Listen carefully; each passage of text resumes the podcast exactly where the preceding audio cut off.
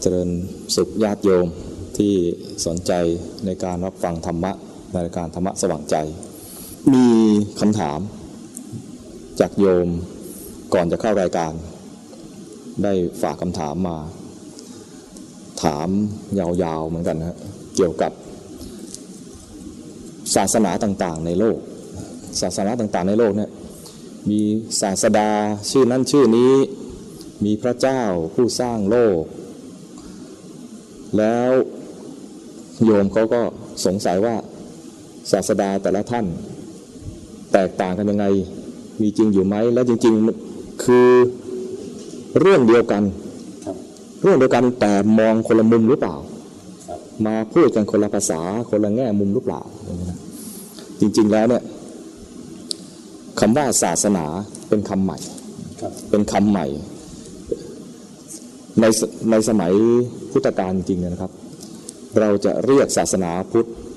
อย่างที่เราเรียกกันอยู่ทุกวันนี้เราจะเรียกว่าพระธรรมวินัยพระพุทธเจ้าจะตรัสว่ามาบวชในพระธรรมพระธรรมวินัยนี้ หรือว่าบุคคลผู้ยังไม่ได้สดับพระธรรมวินัยนี้ไม่ยังยังไม่ได้มาศึกษา คือยังคำว่าศาสนาเนี่ยแปลว่าคำสอน แต่ศาสนาที่เราสับสนกันอยู่เนี่ยนะมันเป็นคำแปลภาษาอังกฤษมาจากคำว่า religion เคยได้ยินไหมครับในภาษาภาษาอังกฤษก็คือในมุมมองของทางฝ่ายตะวันตก เขาจะมอง religion ว่าเป็นศาสนาในในคำแปลแบบไทยเนี่ยนะฮะนี้เพื่อให้แยกแยกให้ชัดเจนตอนนี้ แยกคำว่าศาสนามาคำหนึ่งก่อน แล้วก็คำว่า religion คำหนึ่งก่อนนะฝรั่งจะเรียก religion ก็คือเป็นแนวว่ามีพระเจ้าสร้างโลก ถ้านับสืบไปโบราณเลย โลกยุคโบราณเนี่ยเรานับถือพระเจ้าหลายองค์ หมายความว่านับถือเทพ มีเทพ ประจำต้นไม้ประจำภูเขา เทพแห่งไฟ เทพแห่งลม เทพพระอาทิตย์ เทพพระจันทร์ คือเอาธรรมชาติที่เราไม่ค่อยเข้าใจมามาตั้งให้มีเทพซะจะสังเกตว่าก็คือเป็นเป็นความเชื่อของคนโบราณโบราณทั่ว ๆ ไป เป็นเป็นเป็นอย่างนี้ทั่วโลกครับ ถือว่าเรียกความเชื่ออย่างนี้ว่าเป็นศาสนาโบราณ ทีนี้ศาสนาก็จะเกี่ยวเนื่องมากับการเมืองการปกครองด้วย ในยามที่คนยังเป็นกลุ่มชนเล่เร่ร่อน ก็มีความเชื่ออย่างนี้พอเริ่มรวมกลุ่มตั้งเป็นเมือง แล้วก็ขยายเป็นอาณาจักรเป็นจักรวรรดิความพัฒนาเรื่องความเชื่อ ก็เริ่มพัฒนาขึ้นมา อย่างเช่น กลุ่มคือมีจะมีกลุ่มอารยธรรมสองกลุ่มใหญ่ๆที่พัฒนากลายเป็น religion หรือว่าเป็นศาสนาเนี่ยนะครับ คือกลุ่มรุ่มแม่น้ำไทกริสยูเฟติส กับกลุ่มแม่น้ำสินธุกับคงคานี่จะมีกลุ่มอารยธรรมอีกกลุ่มหนึ่งก็คือกลุ่มแม่น้ำหวงโห กับแม่น้ำยางซีเกียงแต่กลุ่มกลุ่มแม่น้ำหวงโหกับยางซีเกียงเนี่ย ก็พัฒนามาเป็นเพียงแค่ลัทธิลัทธิเต๋าลัทธิขงจื้อมีปรัชญาเมธีเป็นสั้นเล่าจื้อเม่งจื้ออย่างนี้นะอันนั้นยกเอาไว้ก่อน แต่ที่ที่จะมาเป็นศาสนาของโลกที่มีคนนับถือกันมากๆเนี่ยนะก็จะมีอยู่สองกลุ่ม คือกลุ่มลุ่มแม่น้ำไตรกิสยูเฟติส กับลุ่มแม่น้ำสินธุกับคงคาอย่างลุ่มแม่น้ำสินธุกับคงคาเนี่ยประชาชนในแถบนี้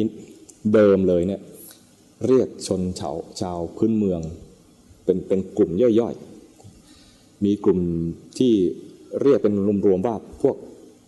ดาวิเดียนกลุ่มนี้เป็นชนชนชาวพื้นเมืองก็มีความเจริญของเขาอยู่ระดับหนึ่ง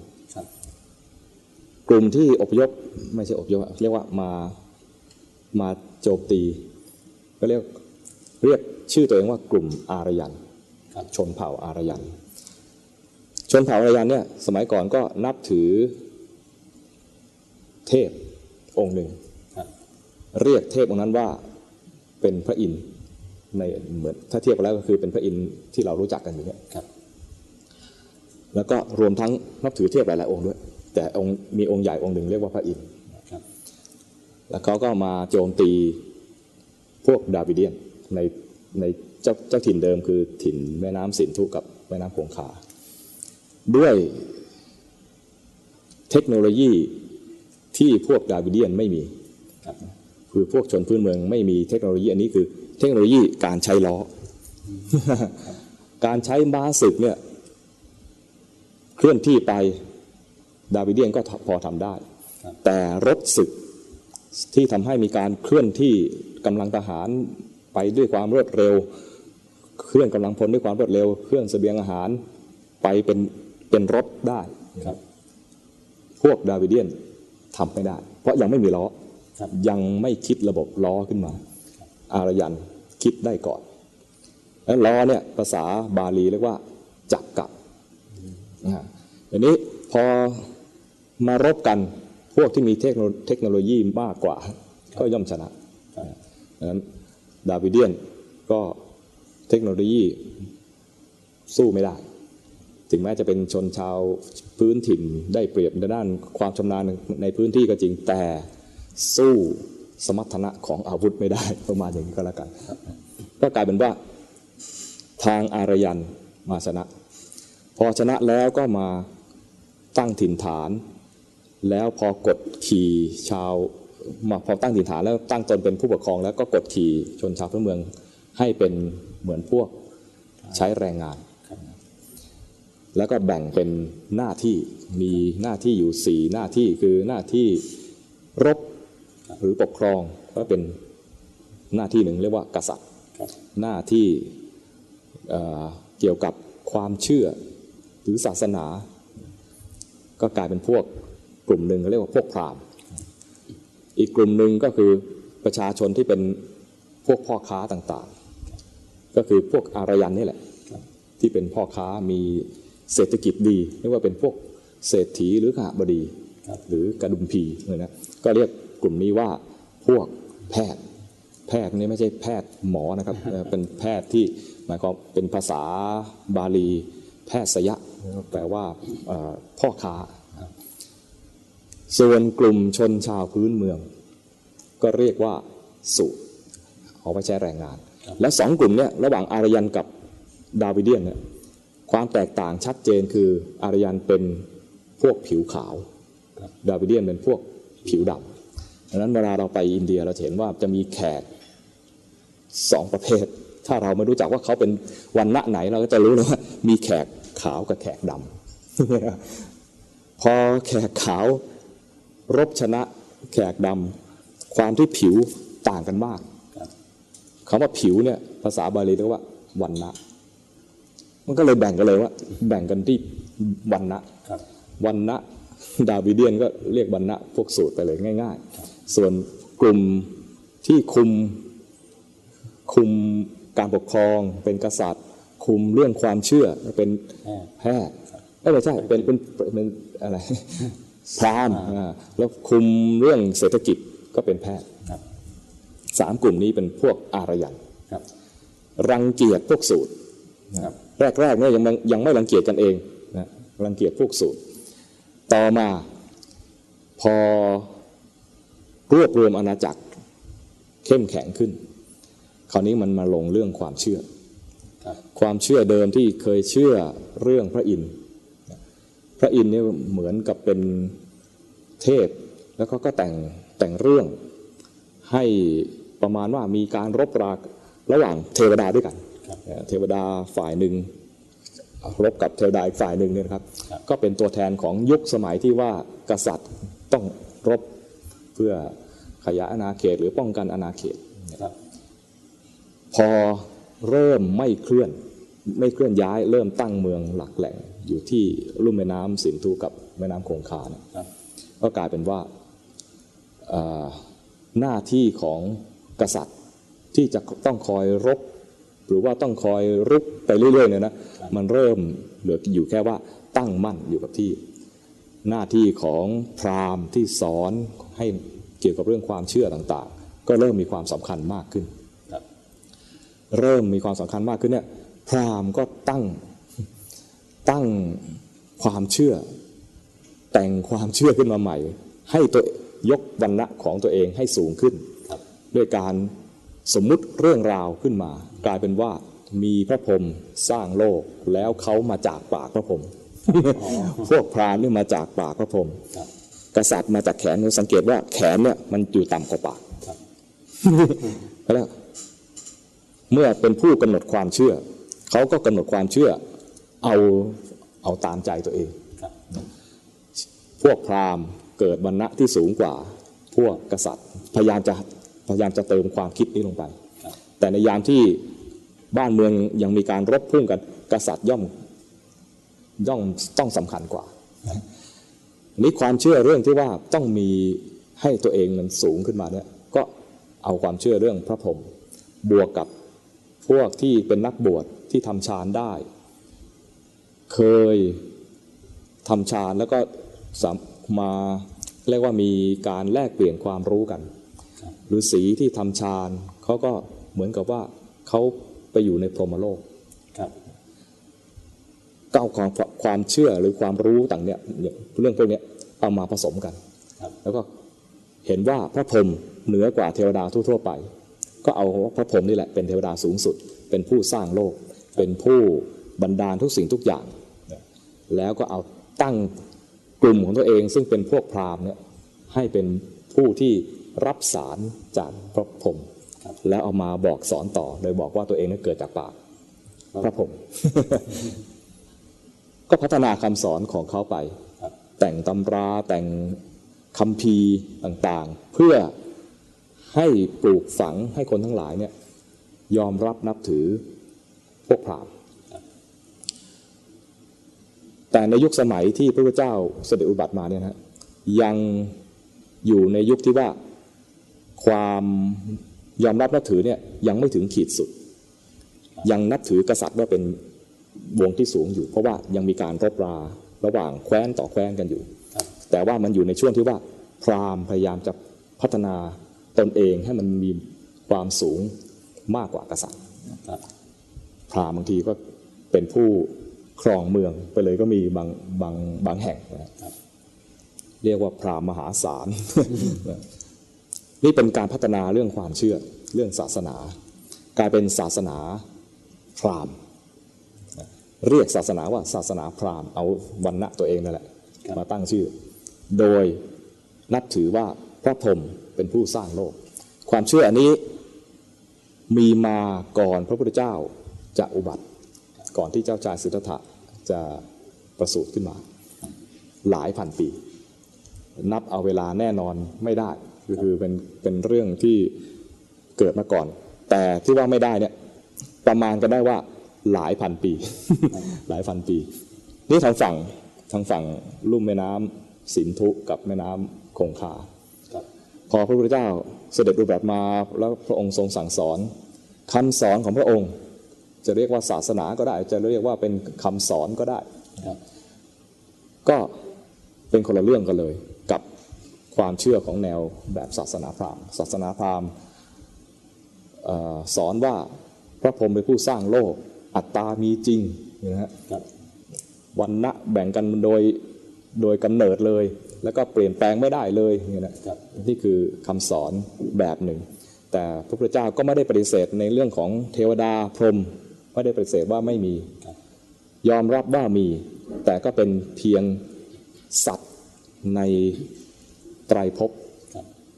ภพเนี่ยมีสามภพครับไตรภพแปลว่าสามภพไตรแปลว่าสามสามภพคือกามภพรูปภพและอรูปภพกามภพก็คือตั้งแต่เทวดาชั้นกามาวจร แล้วก็คนแล้วก็สัตว์เดรัจฉาน เปรตอสุรกาย แล้วก็สัตว์นรกทั้งหลาย อยู่ในกามภพครับรูปภพก็คือพวกที่ทำฌานได้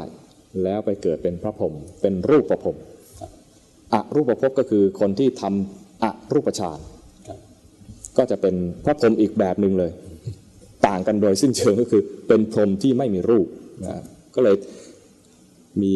แบ่งชัดเจนว่าเป็นกาม แล้วก็เป็นรูปแล้วก็อรูปนะครับทั้งหมดนี้เกิดในภพไหนก็ย่อมตาย มีเกิดย่อมมีตาย เพราะฉะนั้นไม่ใช่เป็นไม่ใช่เป็นคนสร้างโลก ไม่ใช่เป็นผู้สร้างโลก พวกพรหมที่เข้าใจว่าตัวเองเป็นผู้สร้างโลกเข้าใจผิดเป็นมิจฉาทิฏฐิ บางครั้งพระพุทธเจ้าก็เสด็จไปโปรด พระพรหมที่มีมิจฉาทิฏฐิเหล่านี้ จะถ้าใครสนใจก็ไปอ่านหาอ่านดูในอ่าพระสูตรที่ว่าเกี่ยวกับพระกะพรหมพระกาพรหมครับที่เวลาเราสวดพาหุงก็จะมีอยู่บทหนึ่งอะ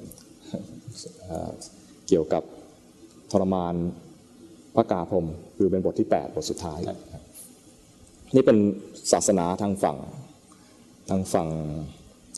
ลุ่มแม่น้ำสินธุกับลุ่มแม่น้ำคงคาก็จะแบ่งเป็นศาสนาที่เชื่อในพระเจ้า แล้วก็มีพวกพราหมณ์เป็นตัวแทน คอยบอกว่าพระเจ้าต้องการอะไร สมัยก่อนเนี่ยพอพระเจ้าต้องการอะไรก็จะมีเครื่องบูชาเส้นสังเวยครับถ้าต้องการอะไรจากพระเจ้า ต้องเอาใจพระเจ้า ก็มีการบูชายันนั้นพวกพราหมณ์เนี่ยเดิมเลยเนี่ยไม่ใช่พวกมังสวิรัตครับไม่ไม่ใช่พวกมังสวิรัตไม่ใช่พวกเอ่อไม่ใช่พวกที่จะปราณีต่อสัตว์ทั้งหลายครับฆ่าวัวห้าร้อยแพะห้าร้อยเพื่อบูชายันคิดดูเถอะว่าคนคนศาสนาพราหมณ์ หรือผู้นำในศาสนาพราหมณ์ในยุคนั้นเนี่ยโหดร้ายแค่ไหนนะ หาอุบายหาพิธีการ เพื่อให้สัตว์ทั้งหลายเนี่ยต้องย่อยยับไปขนาดไหน พระพุทธเจ้าอุบัติมาก็สอนใหม่ว่ายันพวกนั้นไม่มีผล ไม่มีผลดี ไม่มีผลดี มีแต่ผลร้าย นี่ทางฝั่งแม่น้ำไตรกิสยูเฟติส ก็มีศาสนาซึ่งพัฒนามาแนวเดียวกัน ศาสนา แรกๆก็จะมีนับถือเทพต่างๆ โดยเฉพาะเกี่ยวกับเทพเอ่อตามธรรมชาติแบบเดียวกับทางฝั่งตะวันออกเหมือนกันครับแต่เริ่มเริ่มพัฒนากลายเป็นเทพองค์เดียวผู้เป็นใหญ่ครับเทพเจ้าองค์เดียวผู้เป็นใหญ่ คือตั้งแต่มีศาสนาที่นับถือเทพองค์เดียวเนี่ยก็คือพวกยิวครับพวกยิวนับถือเทพองค์เดียวว่าเป็นใหญ่ ในขณะนั้นเนี่ยก็มี ชนกลุ่มอื่นก็นับถือหลาย ๆ องค์นะครับต่อมาพอมีศาสนาคริสต์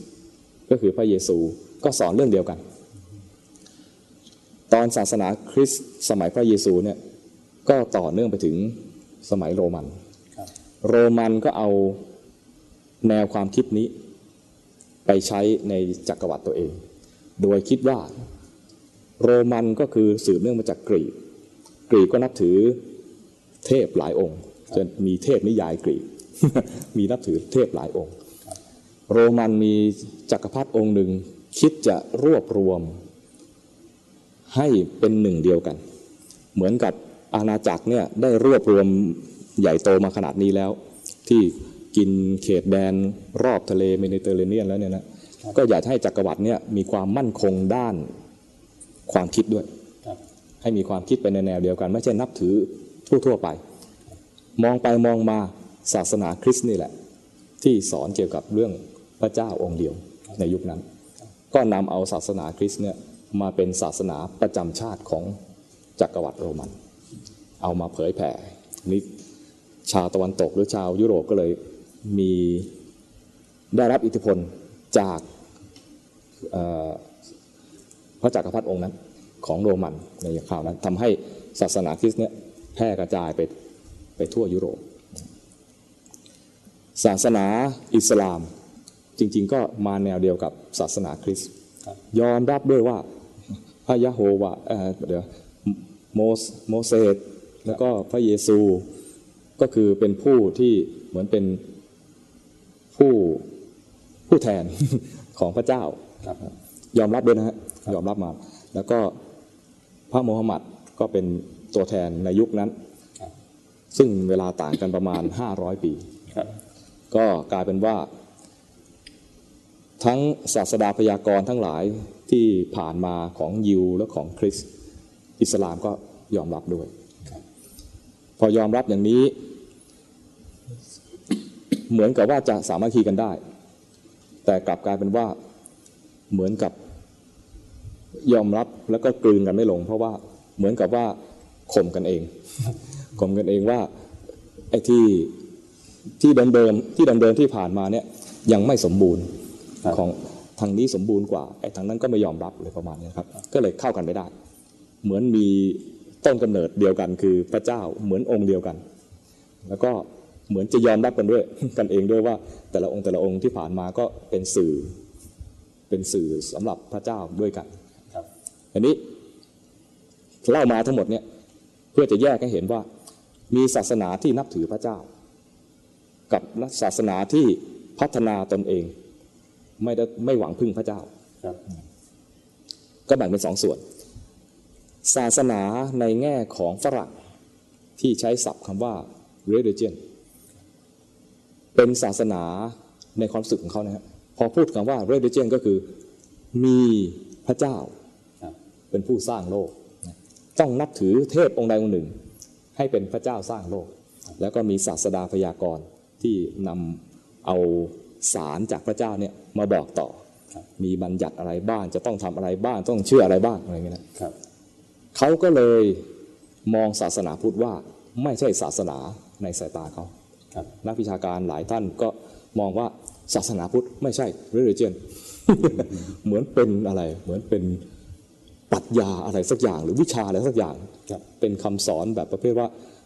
ไม่เกี่ยวกับศาสนาในแง่มุมที่เขาเชื่อกันครับอันนี้ทางพุทธทางเราชาวพุทธกันเองเนี่ยก็ไม่แคร์ครับจะเป็นศาสนาหรืออะไรเขาจะเรียกว่าเป็นเรื่องของของพุทธเราจะเป็นเรื่องเดเจียนหรือจะเป็นศาสนาหรือเปล่าเออเราไม่ไม่สนใจครับเราสนใจเพียงแค่ว่า พระพุทธเจ้า สอนอะไรค รับพระพุทธเจ้าเป็นผู้ตรัสรู้ รู้นี่คือรู้อะไร รู้คือรู้ว่าภาวะหลุดพ้นเป็นยังไงครับวิธีปฏิบัติเพื่อให้ถึงภาวะหลุดพ้นนั้นทำอย่างไรครับแล้วเราก็มาเรียนครับเรียนจากคำสอนคำสอนก็คือศาสนาครับศาสนาเนี่ยจริงๆเป็นภาษาสันสกฤต ภาษา ภาษาบาลีจะ ตรงกับคำว่าสัทธาเทวมนุษย์สานังสัทธาแปลว่าศาสดาครับศาสดาคือผู้สอนครับสัทธาเทวมนุษย์สานังคือครูผู้สอนเทวดาและมนุษย์ทั้งหลายครับตรงเนี้ยไม่ใช่ว่าท่านจะเป็นศาสดาในแง่ของว่า รับเอาความรู้จากพระเจ้าแล้วมาบอกต่อครับแต่เป็นการที่มีความรู้จากการพัฒนาสร้างบารมีของพระองค์เอง จนคืนวันเพ็ญเดือนหกในคราวที่พระองค์อายุ 35 ปีครับได้บรรลุเป็นพระอนุตตรสัมมาสัมโพธิญาณครับคือบารมีทั้งหลายแก่กล้าเต็มที่แล้ว รวมมากลายเป็นปัญญาตรัสรู้ขึ้นมาตรัสรู้คราวนั้นเนี่ยหมายถึงรู้อะไร คือรู้ว่าทุกข์คืออะไร เหตุแห่งทุกข์คืออะไร ภาวะดับทุกข์ มีจริงแล้วเป็นยังไงครับ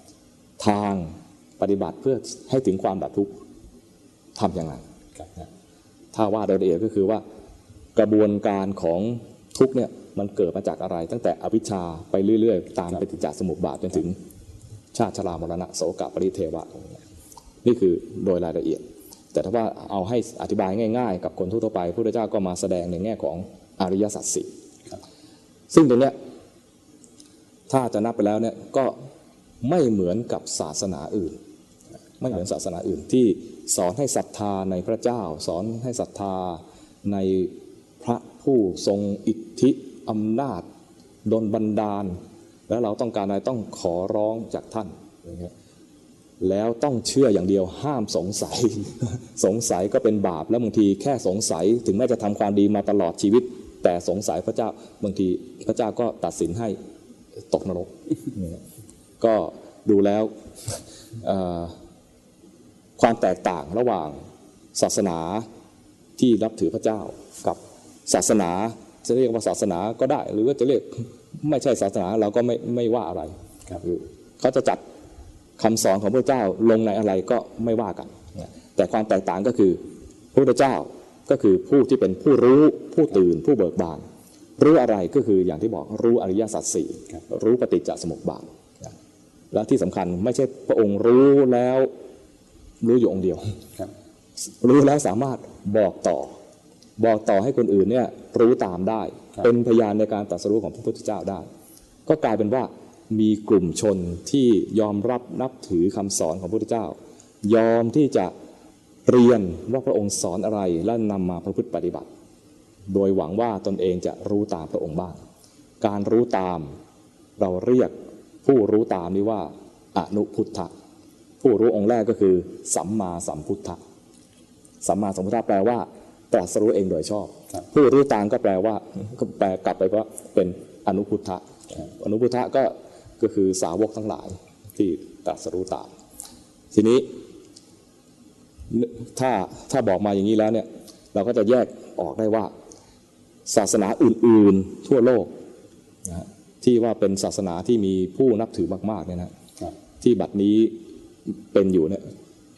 เขานับถือกันว่าเป็นศาสนาระดับโลกครับมีอยู่สามศาสนาครับก็คือศาสนาพุทธ ศาสนาคริสต์ศาสนาอิสลามศาสนาพราหมณ์ที่พัฒนามาเป็นศาสนาฮินดูครับ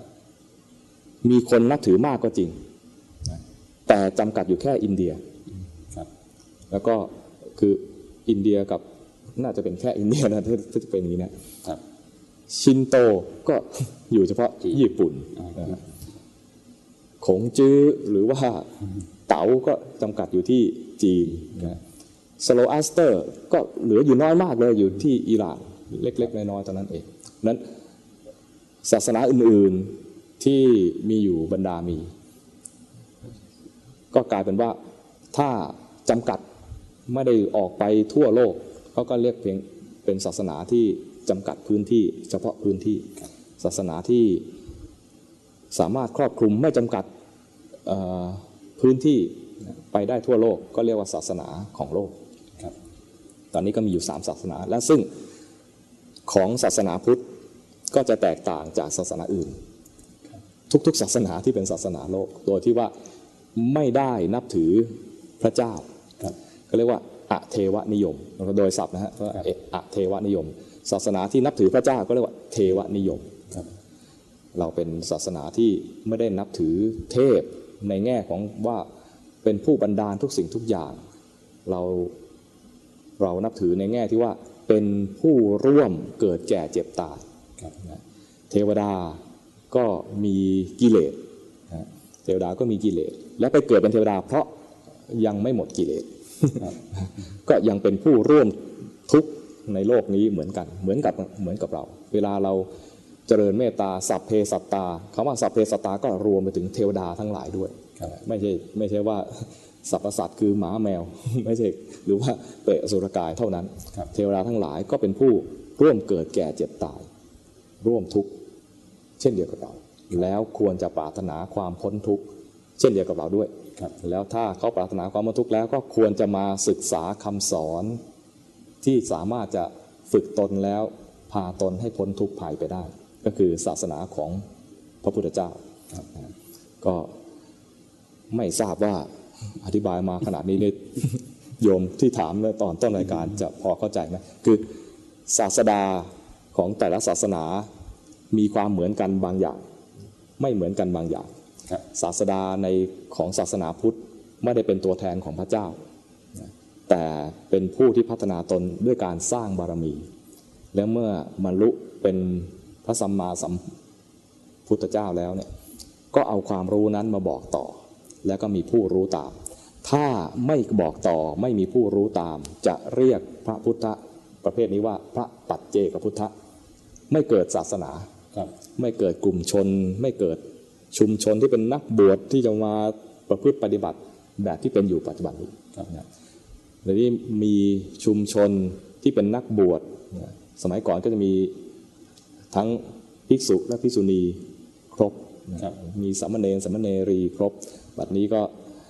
เอ่อภิกษุณีก็ขาดศูนย์ไปแล้วนะมีอุบาสกอุบาสิกา ซึ่งก็มีมีวิธีปฏิบัติตามตามฐานะของ ของแต่ละกลุ่มเรียกเรียกกลุ่มแต่ละกลุ่มรวมกันเรียกว่าพุทธบริษัทครับบริษัทก็คือประชุมประชุมกันระหว่างฝ่ายบรรพชิตกับฝ่ายคฤหัสถ์ฝ่ายบรรพชิตเมื่อก่อนนี้ก็มีภิกษุภิกษุณีครับสมัยก่อนก็มีครบบัดนี้ก็เหลือภิกษุภิกษุบริษัท ฝ่ายคารวาสก็มีสองสองบริษัทก็คือครับไอ้สองกลุ่มก็คือบริษัทอุบาสกบริษัทกับอุบาสิกาบริษัทครับ ซึ่งก็มีหน้าที่ของแต่ละฝ่ายไม่เหมือนกัน ฝ่ายบรรพชิตก็มีหน้าที่แบบหนึ่งเพราะว่าบรรพชิตเป็นผู้ออกจากเรือนแล้ว ไม่ได้ไม่ยุ่งเกี่ยวกับกิจการของคารวะทั่ว ๆ ไป มีหน้าที่ที่จะรักษาพระวินัยที่พระองค์บัญญัติไว้สิกขาบทต่างๆ แล้วก็นำความรู้จากการประพฤติปฏิบัติตามคำสอนของพระพุทธเจ้าเนี่ย มาบอกสอน ที่เอาเอาความรู้มาบอกสอนได้ เพราะว่ามีเวลามากกว่าญาติโยม มีแนวโน้มว่าน่าจะรู้มากกว่าคำว่ามีแนวโน้มหมายความว่าบางทีคารวาสก็อาจจะบรรลุธรรมก่อน พระพระพิสุก็มีนะแต่โดยทั่วไปแล้ว แนวโน้มก็คือว่าพระมีเวลาว่างมากกว่าชาวบ้าน บินทบาทแล้วก็มีเวลาว่าง นะนั้นเวลาซึ่งว่างแล้วก็ไม่มีธุระไม่มีปริโภทอะไรแล้วเนยนะก็จะมีโอกาสที่จะมาศึกษาความจริงของกายและใจ จนเข้าใจว่ากายและใจเนี่ยไม่ใช่เราในเป็นเบื้องต้นเป็นพระโสดาบันครับก็ก็มีความรู้มากพอที่จะไป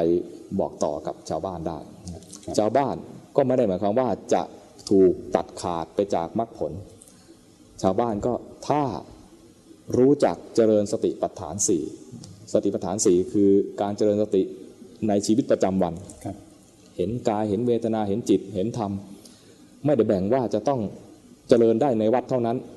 ที่บ้านก็ทำได้ครับห้องนอนห้องน้ำทำได้หมดเลย เดินไปเดินมาระหว่างบ้านกับตลาดไปได้ เดินไปเห็นกายเดินเคลื่อนไหวก็เห็นกายมีสติตามรู้กายดังนั้นในเรื่องสติปัฏฐานจึงเป็นเรื่องที่อ่าครูบาอาจารย์ทั้งหลายเนี่ย นำมาเน้นแล้วก็มาบอกสอนให้กับญาติโยม เพราะว่าสามารถนำเอาไปใช้แล้วก็พัฒนาตนได้ ไม่จำกัดเวลาครับก็เรียกว่านี่เป็นความแตกต่าง ศาสนาพุทธมีความแตกต่างจากศาสนาอื่นอีกอย่างหนึ่งคือ ถ้าปรารถนานะคนทั่วๆไปเนี่ยถ้าปรารถนาสามารถพัฒนาตนเป็นศาสดาได้ห มายความว่าไงก็คือตั้งใจจะเป็นพระโพธิสัตว์ครับแต่ไม่ใช่เป็นชาตินี้นะฮะเพราะว่ายังไม่พร้อมพอ จะเป็นพระโพธิสัตว์ก็ต้องตั้งใจว่าจะสร้างบารมีสิบอย่างด้วยกันครับทานศีล เนคขมมะ ปัญญา วิริยะ สัจจะอุอธิษฐานอธิษฐาน เมตตาเอ่อทัศนะเอ่ออธิษฐานเดินสายวิริยะขันติแล้วก็อุเบกขาไม่ได้เรียงนะนะจริงๆเราต้องต้องเรียงอีกแบบหนึ่งอะครับ ก็คือสร้างบารมีสิบสั่งสมบารมีไป ชาติเดียวไม่พอครับอย่างเร็วที่สุดเท่าที่เคยมีปรากฏมาก็คือ พระพุทธเจ้าของเราเนี่ยใช้เวลาเร็วที่สุด ใช้เวลาสี่อสงไขยกับแสนกับครับก็ถ้าคิดว่าตนเองอยากจะ อยากจะทำงานแบบพระพุทธเจ้าบ้างไม่ได้เป็นอยากใหญ่นะครับครับต้องอยากทำงานด้วยความกรุณากับสัตว์โลก เห็นสัตว์โลกทั้งหลายเนี่ยเป็นทุกข์มาก อยากจะปลดเรื่องทุกข์นั้นให้ออกจากบรรดาสัตว์โลกทั้งหลาย ยินยอมที่จะใช้ตัวเองเนี่ยเสียสละตัวเองที่จะสร้างบารมีก่อนครับซึ่งต้องใช้เวลามากครับและเป็นผู้เสียสละมากกว่าจะสั่งสมบารมีได้สำเร็จ ถ้าคนในยุคนี้คิดอย่างนี้ แล้วเขาสามารถพัฒนาตนจะเป็นพระพุทธเจ้าในอนาคตได้ หมายความว่าจากพุทธจากพุทธบริษัทครับในขณะนี้สามารถพัฒนาตนไปจะเป็นพระศาสดาในอนาคตได้ครับนี่คือความแตกต่างระหว่างศาสนาพุทธกับศาสนาอื่น ศาสนาอื่น ต้องยอมรับพระเจ้าอย่างเดียว ไม่สามารถจะพัฒนาตนไปเป็นพระเจ้าได้นึกออกไหมไม่สามารถไม่สามารถจะพัฒนาตนไปเป็นศาสดาได้ครับแนี่ความแตกต่างของศาสนาพุทธกับศาสนาอื่น และคำสอนแน่นอนไม่เหมือนกัน ความสอนของศาสนาพุทธเน้นในเรื่องของกรรมครับกรรมทำแล้วมีผล มีวิบาก ผลของการทำกรรมเรียกว่าวิบากครับเหตุที่ต้องทำกรรมก็คือกิเลสนะ มีกิเลสแล้วก็ทำกรรมแล้วรับผล รับผลแล้วก็รู้สึกชอบใจไม่ชอบใจกลายเป็นกิเลสขึ้นมา ก็ทำกรรมแล้วรับผลก็เรียกว่าไตรวัฏนะคำสอนอีกแบบหนึ่งที่ไม่เหมือนกับศาสนาอื่น คือเกี่ยวกับเรื่องไตรลักษณ์ครับเมื่อกี้ไตรวัฏอันนี้ไตรลักษณ์ไตรลักษณ์คืออนิจจังทุกขังอนัตตาอนิจจังบางศาสนาก็สอนครับทุกขังบางบางศาสนาเนี่ยอาจจะมีน้อยมากที่จะสอนเรื่องทุกขังครับ แต่อนัตตาเนี่ยไม่มีศาสนาอื่นใดที่สอนเลยนะพิจารณาเห็นกายเห็นใจ เห็นรูปเห็นนาม แสดงไตรลักษณ์โดยเฉพาะข้อที่สามคืออนัตตาครับเรื่องอนัตตาเนี่ยศาสนาอื่นไม่มีสอน มีเฉพาะศาสนาพุทธเท่านั้นครับแล้วถ้าไม่เห็นกายเห็นใจเป็นอนัตตายังไม่ใช่พระโสดาบันครับนั้นพระอริยเจ้าทั้งหลายเนี่ยจะต้องเห็นไตรลักษณ์ของรูปนาม โดยเฉพาะข้อที่สามคือเป็นอนัตตาครับ นี่คือข้อแตกต่างระหว่างศาสนาพุทธกับศาสนาอื่น แล้วก็เกี่ยวกับศาสดาด้วย ศาสดาก็คือเป็นรู้ของศาสนาพุทธนะคือรู้แล้วสอนครับส่วนศาสนาอื่นเนี่ยศาสดาก็คือฟังพระเจ้าแล้วก็มาบอกต่อ ฟังพระเจ้าแล้วบอกต่อ ซึ่งเราก็ไม่รู้เลยว่าพิสูจน์ไม่ได้ว่าบอกจริงหรือเปล่า แล้วก็ฟังจริงหรือเปล่า แล้วฟังมาบอกต่อเนี่ย สื่อสารเอาตั้งแต่ตอนต้นเลย คือฟังจริงหรือเปล่าครับถ้าฟังจริงไอ้ที่ฟังน่ะจริงหรือเปล่าด้วยหมายความว่าบางทีได้ยินจริงนะแต่ที่ได้ยินน่ะของจริงไหมเหมือนที่หลวงปู่ดูลบอกว่า เวลาคนนั่งสมาธิแล้วเห็นนะนะครับเห็นนู่นเห็นนี่เนี่ยที่เห็นนั่นเขาเห็นจริง แต่การเห็นน่ะเห็นจริง แต่สิ่งที่เห็นน่ะไม่จริง อย่างนี้ก็มีครับเหมือนกันที่ฟังเนี่ยได้อาจบางทีถ้า ถ้าเขาไม่ได้โกหก ไม่ได้ตั้งใจจะหลอกลวง อาจจะได้ยินจริง แต่ที่ได้ยินเนี่ยมันจริงหรือเปล่า มันเป็นอีกเรื่องนึงนะฮะแล้วก็มาสื่อสารอะไรกัน เราก็ แต่ถ้าเรายอมรับ ก็ต้องยอมรับไปตามที่เขาบอกก็คือห้ามสงสัยศรัทธาอย่างเดียว ห้ามสงสัยครับแต่ศาสนาพุทธไม่เหมือนศาสนาอื่น สงสัยได้ครับ สงสัยได้ แถมยังบอกว่าอะไรอะ แม้แต่ศาสดาก็อย่าเพิ่งปรงใจเชื่อครับนะศาสดาสอนอะไรเนี่ยอย่าเพิ่งปรงใจเชื่อ แต่ถ้ากุศลเกิดขึ้นในใจเป็นยังไงรู้ทัน กุศลเนี่ยพอเกิดขึ้นในใจแล้วรู้ทัน กุศลนั้นเกิดขึ้นจริงครับอกุศลเกิดขึ้นในใจแล้วรู้ทันอกุศลนั้นเกิดขึ้นจริง อันนี้เชื่อได้ครับและกุศลเกิดดับอกุศลก็เกิดดับ อันนี้จริงครับเชื่อได้ ตัวรู้เองก็เกิดดับ อันเนี้ยจริงเชื่อได้ครับ แล้วมันบังคับไม่ได้จริง เป็นไปตามเหตุตามปัจจัย อยากให้เป็นสุขนานๆ อยากให้เป็นกุศลนานๆ อยากให้อกุศลดับไปเดี๋ยวนี้เลยทำไม่ได้อย่างเงี้ยนะไม่เป็นไปตามที่เราสั่งไม่เป็นไปตามที่เราอยากไม่เป็นไปตามตัณหาครับนะอย่างนี้จริงเชื่อได้นั้นทั้งหมดนี้มันก็แสดงความเกิดดับความเปลี่ยนแปลงความเป็นอนัตตาให้ดูครับนะแม้ศาสดาจะสอนแล้วเรา พยายามจะเชื่อศาสดา โดยว่าโน้มใจเชื่อน้อมใจเชื่อไปเนี่ยนะโดยที่ไม่เห็นสภาวะเหล่านี้ ก็เรียกว่ายังไม่ใช่ผู้ประเสริฐยังไม่ใช่พระอริยะเป็นเพียงเพียงแค่น้อมใจศรัทธาเชื่อตาม แต่ไม่เห็นอย่างนี้ยังไม่ยังใช้ไม่ได้ ยังใช้ไม่ได้ในในที่นี้หมายถึงว่ายังไม่พ้นทุกข์ครับพระพุทธเจ้าก็จึงสอนชาวกาลามะว่า แม้ในคำสอนเนี่ยอย่าเพึ่งปรงใจเชื่อไม่ใช่อย่าเชื่อนะฮะครับอย่าเพึ่งปรงใจเชื่อ แต่ถ้าเห็นสภาวะมันจะเชื่อเองครับตรงกับที่พระองค์สอนนั่นแหละ อย่างนี้เลย จิตเนี่ยมันไม่เที่ยงอย่างนี้เองนะความโกรธไม่เที่ยง ความโลภไม่เที่ยง ความหลงไม่เที่ยง ตัวรู้เองก็ไม่เที่ยง เป็นอย่างนี้เอง ตรงตามที่พระองค์สอนเลย และมันเป็นอนัตตาบังคับไม่ได้ ตรงตามที่พระองค์สอนอย่างนี้เลย มองเห็นเลยว่ากายใจนี้ไม่ใช่เรานี่ครับแค่เข้าใจนี้เนี่ยก็เป็นพระโสดาบันนี่คือ พอคร่าวๆครับ มีคำคำถามจากญาติโยมคำว่าอุปทานเป็นเหตุปัจจัยให้เกิดภพขอถามขอความกรุณาจากพระอาจารย์ช่วยอธิบายให้ละเอียดและยกตัวอย่างให้ฟังด้วยครับโหอุปาทานเป็นเหตุให้เกิดภพนี่เป็นเอ่อกระบวนการตามธรรมชาติที่ทำให้เกิดทุกข์ครับมีภพแล้วก็มีชาติ มีชาติก็มีชรามรณะโสกะปริเทวะไปเรื่อยๆนะครับ อุปาทานเนี่ยไม่ใช่อยู่ๆจะเกิด จะเกิดอุปาทานขึ้นมาได้ก็ต้องมีตัณหามาก่อน ตัณหาก็ไม่ใช่อยู่ๆจะเกิดครับต้องมีเหตุของตัณหาก็คือเวทนาตามปัจตาปัจจัยาการก็คือปฏิจจสมุปบาทครับอันนี้ในกระบวนการตรงนี้เริ่มตั้งแต่มีอายตนะก่อน เอาเอาตัด นี่เราตัดตอนนะฮะครับไม่ยังยังไม่เอาเริ่มจากอวิชชานะเอาเริ่มที่อายตนะครับมีนามมีรูปขึ้นมาแล้ว นามรูปโดยแยกกระจายไปก็เรียกว่าเป็นอายตนะครับนามรูปมาก็กลายเป็นอายตนะหกอายตนะเนี่ยก็มีตาหูจมูกลิ้นกายใจคู่กัน คือ ตาคู่กับรูป หูคู่กับเสียง จมูกคู่กับกลิ่น ลิ้นคู่กับรสกาย คู่กับโผฏฐัพพะโผฏฐัพพะนี่เป็นศัพท์เอ่อฟังยากหน่อยสำหรับคนใหม่ๆโผฏฐัพพะนี่แปลว่าสิ่งที่ถูกต้องกายครับหรือสิ่งที่รับรู้ได้ด้วยกาย มีอะไรบ้างอ่ามีถ้าเราแจกแจงสักหน่อยเนี่ยก็จะเข้าใจได้ง่ายขึ้น ก็มีเย็นร้อนคู่กันอย่างหนึ่งอ่อนแข็งครับนี่คู่กันอย่างหนึ่งแล้วก็ตึงไหว งงนะตึงไหวนี่อาจจะงงนะตึงหมายถึงนิ่งครับไหวมันเคลื่อนได้เคลื่อนได้ พูดอีกอย่างอีกอย่างหนึ่งง่าย ๆ นะก็คือ นิ่งแล้วก็เคลื่อนครับเย็นร้อนมันก็คือธาตุไฟครับอ่อนแข็งก็คือธาตุดิน ตึงไหวก็คือธาตุลมนะฉะนั้นกายเนี่ยจะรับรู้ได้สามเรื่องครับคือธาตุดินธาตุไฟธาตุลม เย็นร้อนอ่าลองจับ ปลายมือกับจับที่ร่างไอ้ตรงซี่โครงนะก็จะ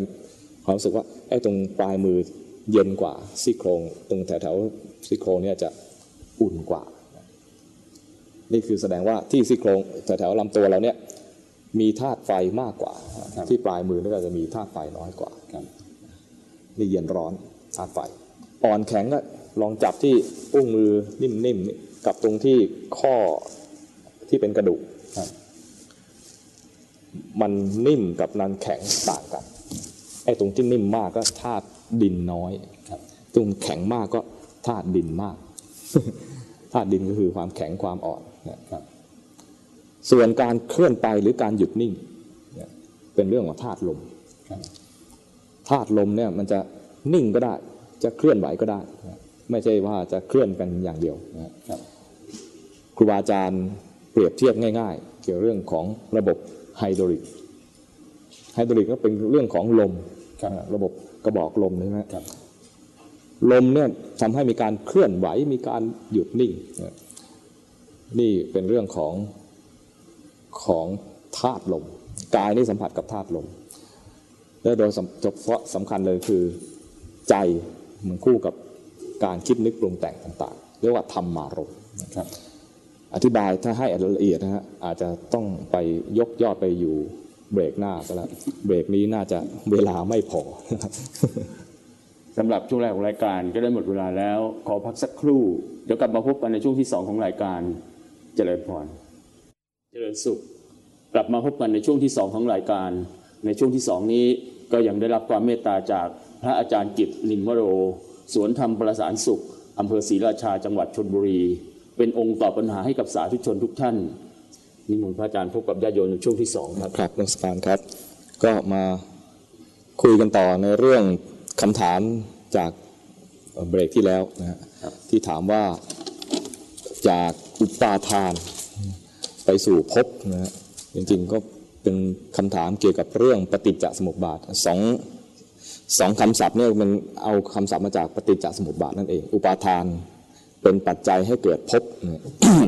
ไอ้ตรงนี้ ถ้าจะอธิบายอยู่ๆจะอธิบายเพียงแค่คู่เดียวเนี่ยอาจจะไม่ค่อยเข้าใจก็เลยผมก็เลยเมื่อกี้ก็อธิบายไปถึงเ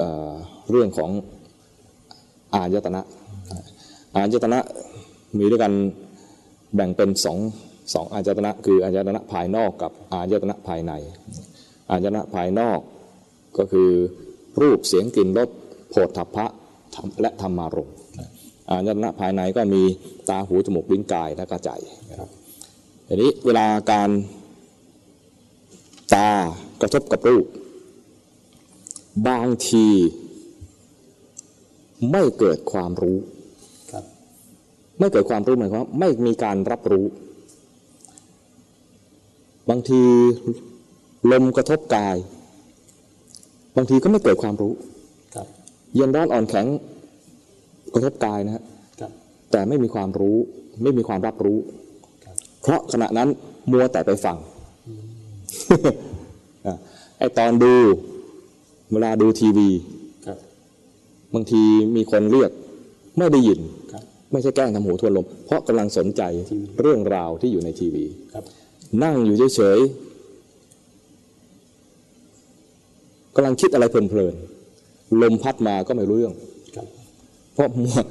สนใจเรื่องราวที่คิดอยู่นี่นะก็เรียกว่าบางครั้งเนี่ยไม่ใช่หมายความว่ามีอะไรมากระทบแล้วมันจะต้องมีตัวรู้เสมออันนี้จะมีการรับรู้ณจุดไหน ตรงนั้นน่ะเราเรียกว่ามีการสัมผัสกันเกิดขึ้นครับเช่นว่าเห็นไอเห็นเนี่ยแสดงว่าต้องมี ตา มีรูปและมีตัวรู้ตรงนี้ตัวรู้ภาษาบาลีเรียกว่าวิญญาณ มีวิญญาณเข้ามาประกอบ ตรงนี้เรียกว่ามีการผัสสะเพราะนั้นสลายตนะเป็นปัจจัยให้เกิดผัสสะครับมีการกระทบกัน เวลาหูกระทบเสียงเฉยๆเนี่ยยังไม่เรียกว่าผัสสะต้องมีวิญญาณเข้ามาครับรับรู้ด้วย มีวิญญาณมารับรู้ตรงนี้ จึงมีการได้ยิน ไม่งั้นก็กลายเป็นว่าเสียงกระทบหูตามธรรมดา เหมือนเราเปิดแอร์เนี่ยเสียงแอร์เข้าหูแต่เราไม่ได้ยินครับเพราะเรากำลังดูทีวีอย่างเงี้ยนะเราไม่ได้ยินเสียงพัดลมในเครื่องแอร์ที่กำลังกำลังครับหมุนจีจีๆอยู่เนี่ยนะ อย่างนี้เป็นต้น มันวิญญาณวิญญาณหูยังไม่รับรับรู้อย่างนี้ใช่ไหมครับวิญญาณหูไม่ได้รับรู้ไอ้เสียงแอร์มันไปรับรู้วิญญาณเรื่องราวคือภาพในตาหรือเสียงที่ออกจากลำโพงของทีวีครับนะฮะก็ไม่ได้ยินเสียงนี้นะฮะครับจมูกจริงๆหายใจเราเนี่ย ทุกครั้งที่หายใจเนี่ย มีกลิ่นอยู่เสมอครับ คนทุกคนย่อมมีกลิ่นนะครับครับ ถ้าเราไปในกลุ่มคนสัญชาติอื่นโดยเฉพาะสมมติว่าไปอินเดียอย่างนี้นะครับการกินการอยู่แตกต่างกัน เราจะรู้สึกว่าผิดกลิ่นครับเขาเนี่ยกลิ่นคนละแบบ เราจะรู้เลยว่าตัวคนมีกลิ่น ต่อเมื่อเราอยู่อีกกลุ่มหนึ่งครับ และพอเขามาเมืองไทยเขาก็ได้กลิ่นเราเหมือนกัน ไม่ใช่ว่าเราไม่มีกลิ่น เราก็มีกลิ่นของเราครับแต่เราเวลาอยู่กับที่ตอนเนี้ยผมอยู่กับท่านเนี่ยนะครับไม่ได้กลิ่นเนี่ยเพราะอะไร มันชิน มันไปรู้เรื่องอื่นแล้วก็ไอ้จมูกเนี่ยนะนานๆ จึงจะมีไอ้กลิ่นพิเศษกระทบสักทีครับจริง ๆ มันมีกลิ่นกระทบอยู่ตลอดเวลาครับนะแต่เราไม่รับรู้ตรงนี้นะลิ้นน้ำลายมีรสไหมครับ มี น้ำลายก็มีรสนะฮะแต่เราไม่รู้แทบไม่ได้รับรู้ตรงนี้เลยไอ้วิญญาณทางลิ้นเนี่ยนะจะไม่ปรากฏตอนนี้ครับ จะไปปรากฏตอนไหนตอนที่กินข้าว กินอาหารกินขนมอะไรเงี้ยนะจึงจะมาละเลียดอยู่กับลิ้นวิญญาณก็มารับรู้ที่ลิ้นกายใจใจนี่ไปบ่อยๆใจไปบ่อยๆก็เรียกว่าสลาเจตนะเป็นปัจจัยให้เกิดผัสสะอันนี้ผัสสะเรารู้แล้วมันต้องมีวิญญาณเข้ามา คือตัวรู้ตัวรับรู้เนี่ยเข้ามารับรู้ พอรับรู้แล้วเนี่ย มันก็จะมีการเมื่อการกระทบเกิดขึ้นนะฮะมันจะมีเวทนาเกิดขึ้นอยู่เสมอครับเวทนาแปลว่า สุข ทุกข์หรือเฉยเฉยๆศัพท์เทคนิคเรียกว่าอะทุกขมสุข ก็คือไม่ทุกข์ไม่สุข ไม่ทุกข์ไม่สุขก็เรียกง่ายๆว่า มันเฉยนะคือไม่สุขจนชัดเจนหรือว่าไม่ทุกข์จนชัดเจน แต่ถ้าทุกข์เนี่ยชัดสุขเนี่ยชัด แต่เวทนาเกิดขึ้นทุกขณะจิต เวทนาเนี่ยนะเกิดขึ้นพร้อมกันในจิตทุกดวงครับนะขันธ์ห้าเนี่ยในฝ่ายนามธรรมนะฮะมีเวทนาสัญญาสังขารวิญญาณครับ วิญญาณไม่ว่าจะรับรู้อะไร ไอ้สามตัวนี้ก็ไปไปเสวยอารมณ์นั้นด้วยเสมอครับนะและทำงานพร้อมกันนะฮะไปมองวิญญาณนี่คือเกิดจากขุวิญญาณครับ ไอ้สามตัวนี้ก็ทำงานพร้อมกัน เกิดดับพร้อมกัน มีอารมณ์เดียวกันครับดังนั้นเวทนาทำงานแล้ว เกิดขึ้นแล้วครับ แต่เราอาจจะไม่ทันสังเกต เพราะเวทนามันเป็นแบบอทุกขมสุข ก็เลยไม่ทันได้พิจารณาหรือไม่ทันสังเกตว่าเมื่อกี้มีเวทนานะเวทนาเกิดขึ้นมา ถ้าเป็นทุกข์มักจะพัฒนาไปเป็น โทสะมีทุกข์แล้วก็ไม่ชอบครับไม่ชอบก็คือโทสะเวทนาถ้าเป็นสุข ขณะจิตถัดไปก็มักจะกลายเป็นว่า มีราคะเพราะมันชอบมันอยากได้อีกอะมันอยากได้อีก มีสุขอะใช่ไหมมีสุขก็อยากสุขอีกไอ้อยากจะมีอีก อยากจะเห็นอีก อยากจะดมอีก อยากจะ ได้ยินอีก อยากจะฟังอีกอยากจะสัมผัสอีก แตะนิดแล้วก็อยากจะแตะเยอะๆให้เต็มมืออะไรเงี้ยครับ มันมีตัณหา คือความทยานอยาก มันไม่อยากธรรมดานะมันทยานไปด้วยนะครับจิตเคลื่อนไปเลยครับอยากดังนั้นมันไม่ใช่มีแค่ตัณหาในแง่ของราคะ ว่าอยากเสพแล้วอยากเสพอีกไม่ใช่แค่นั้นครับ เสพแล้วไม่พอใจก็อยากที่จะปัดมันทิ้งไป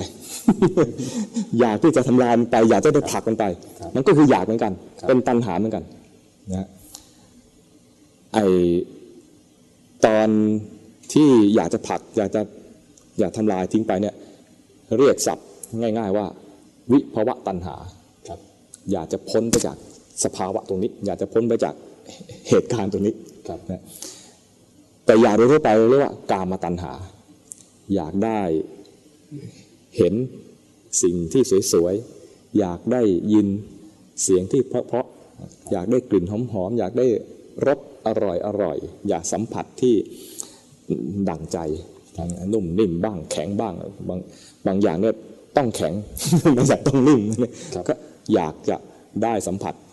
นิ่มหรือแข็งตามที่ตตนปรารถนานะเรียกว่าอยากได้รูป เสียงกลิ่นรสและสัมผัสครับตามที่ใจใฝ่ปรารถนา เราเรียกรวมๆตัวนี้ว่าเป็นกามครับไอ้ความอยากได้สิ่งดีๆห้าอย่างเนี่ยที่มาปนเปื้อตนเองเนี่ยนะเราเรียกตัวนี้ว่ากามครับเวลาได้กามที่น่าพอใจเราจะมีสุข เราจึงมองว่ามันมีคุณ เราก็เรียกว่าเป็นกามคุณครับ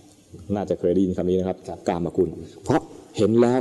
มีสุข ได้ยินแล้วมีสุขครับดมแล้วมีสุขกินแล้วมีสุขครับแล้วเราก็ใฝ่หาไอ้พวกที่ทำให้เกิดมีความสุขเหล่านี้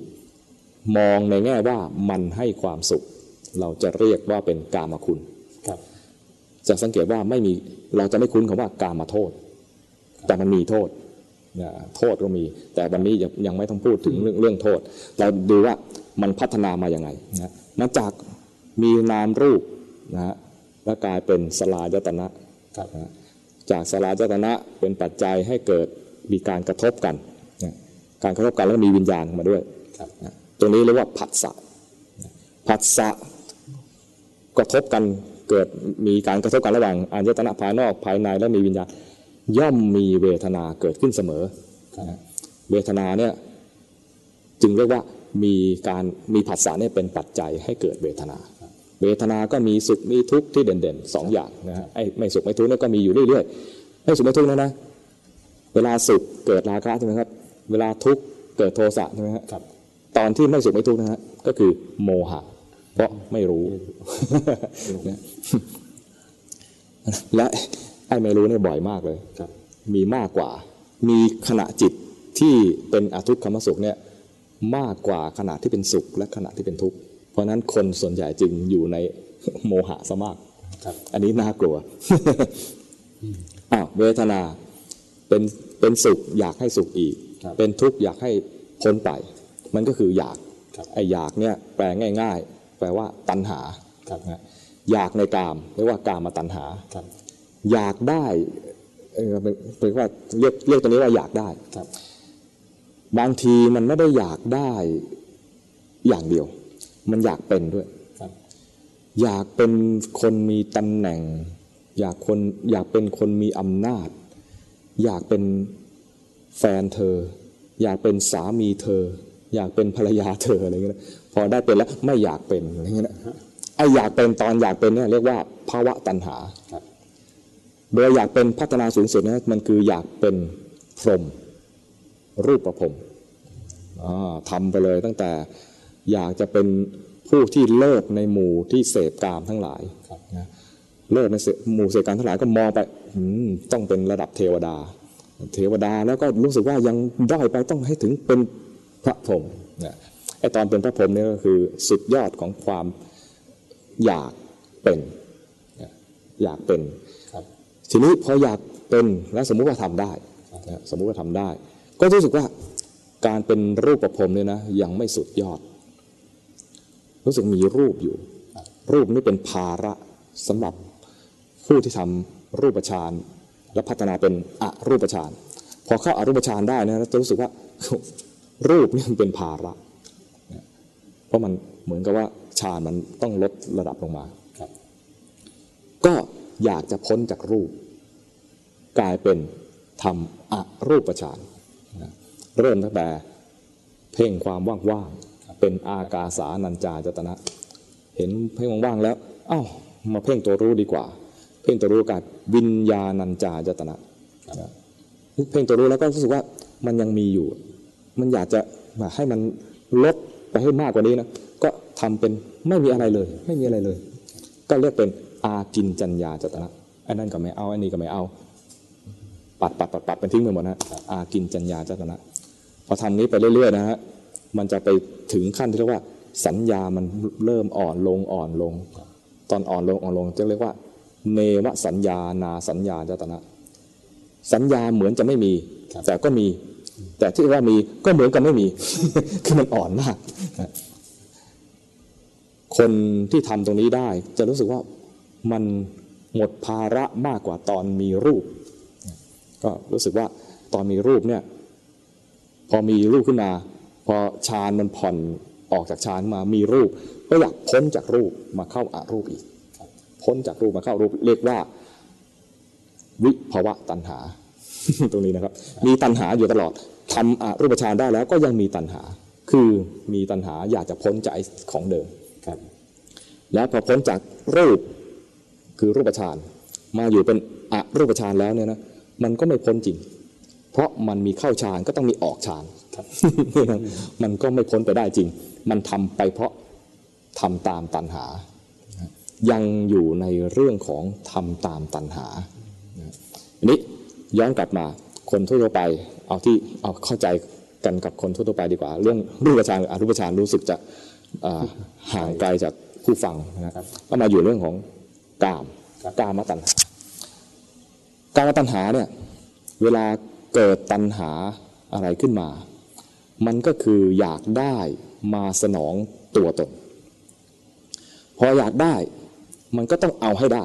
ครับ พออยากได้แล้วจะเอาให้ได้เนี่ย เพื่อให้มันมีความมุ่งมั่นในการเอาให้ได้ ก็ต้องยึดมั่นถือมั่นให้มากครับมันดูดูเป็นคำที่ดีนะฮะยึดมั่นถือมั่นให้มากแต่จริงๆมันคือเป็นอุปาทานครับจะเอาให้ได้ จะเอาให้ได้ครับ โดยลึกๆก็คือมาสนองตนครับสมองสนองตน สมมุติว่ามีตนขึ้นมา แล้วพยายามทำเพื่อสนองตน อยากได้รูปก็พยายามอยากเอาให้ได้ไอ้ตอนจะเอาให้ได้เนี่ยกลายเป็นอุปาทาน อยากจะได้คนนี้ก็ต้องเอาให้ได้นะยึดมั่น กลายเป็นบางทีก็ยึดมั่นไม่ใช่เรื่องของการอย่างเดียวละกลายเป็นยึดมั่นในความคิดเห็นก็มี ยึดมั่นในความคิดเห็นกลายเป็นทิฏฐุปาทานเนี่ยครับและยุคเนี้ยจะมีอย่างนี้เยอะครับใครเห็นผิดจากเรานะ มันคือคนเลวไปเลย ต้องแอนตี้เลยแล้วต้องคัดค้านไม่ให้มันอยู่ร่วมกับสังคมเราไปเลยนะกลายเป็นคนละพวกอยู่กันไม่ได้ แม้จะเป็นพ่อแม่ก็ตามอย่างเงี้ยนะก็รู้สึกว่าถูกอุปาทานครอบงำมองไม่เห็นความยึดมั่นในความคิดเห็นคิดความคิดเห็นเป็นเพียงทิฏฐิ พูดให้เป็นภาษาบาลีหน่อยแล้วทิฏฐิ ถ้าพูดเป็นภาษาสันสกฤตก็เรียกว่าทฤษฎี ทฤษฎีทั้งหลายก็คือทิฏฐินั่นเองเอ่อทฤษฎีของมาร์กคารคารมาร์กนะเลนินอันนี้ก็คือเป็นทฤษฎีเป็นทฤษฎี แม้แต่ประชาธิปไตยครับก็เป็นทฤษฎีนะเป็นทฤษฎีเป็นทิฏฐิอย่างหนึ่งยึดมั่นถือมั่นก็เป็นอุปาทานอ่าครับทีนี้จากอุปาทาน โดยทั่วไปคนจะเป็นการอุปาทานในกามครับเรียกว่ากามุปาทาน กามุปาทานเนี่ยพอยึดมั่นไปแล้ว มันก็เกิดการเจตนานะพอยึดมั่นนะมีเจตนา ลงเจตนาไปเนี่ยนะก็เรียกว่าการสร้างภพนะเวลามีเจตนาอะไรนะสร้างภพภพมันมีในปฏิจจสมุปบาทนะท่านอธิบายเป็นสองอย่าง มีเอ่อภพที่เป็นที่เกิดอย่างหนึ่ง กับภพที่ว่าเป็นการทำกรรมภพที่เป็นที่เกิดก็อย่างที่รู้กันมีการมาภพรูปภพอรูปภพอันนี้พอเข้าใจแล้วก็เคยอธิบายไปแล้ว แต่ภพที่เป็นการทำกรรมก็คือ เรียกว่ากรรมมาภพกรรมมาภพเนี่ยจะเป็นเรื่องเกี่ยวกับปฏิจจสมบัติที่โยมถามวันนี้แหละ ก็คือเมื่อมีอุปาทานขึ้นมาแล้วก็ทำโดยมีเจตนาครับเจตนาทำอะไรก็มีการทำกรรมเกิดขึ้นทำกรรมในแง่ไหนจาก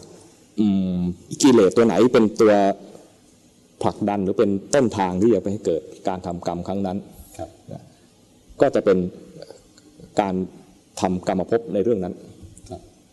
พอทำกรรมภพแล้วก็คือเหมือนเกิดในภพนั้นแล้ว ตัวเป็นคนครับแต่ใจเนี่ยมีอะไรเป็นตัวสร้างภพอยู่ในขณะนี้ครับเราจะลองสังเกตดูได้ว่า ถ้าเรามีความโลภขณะนั้นเรากำลังสร้างภพของเปรตครับกลายเป็นคนนะกลายเป็นคน แต่ใจขณะนี้เป็นเปรตสร้างภพของเปรตขึ้นมา ถ้ามีโทสะกลายเป็นคนอยู่ เรากำลังสร้างภพของสัตว์นรก ถ้ากำลังเหม่อเมอเมื่อมีโมหะเหม่อเมอไม่มีสติครับกลายเป็นคน แต่กำลังสร้างภพของเดรัจฉานครับ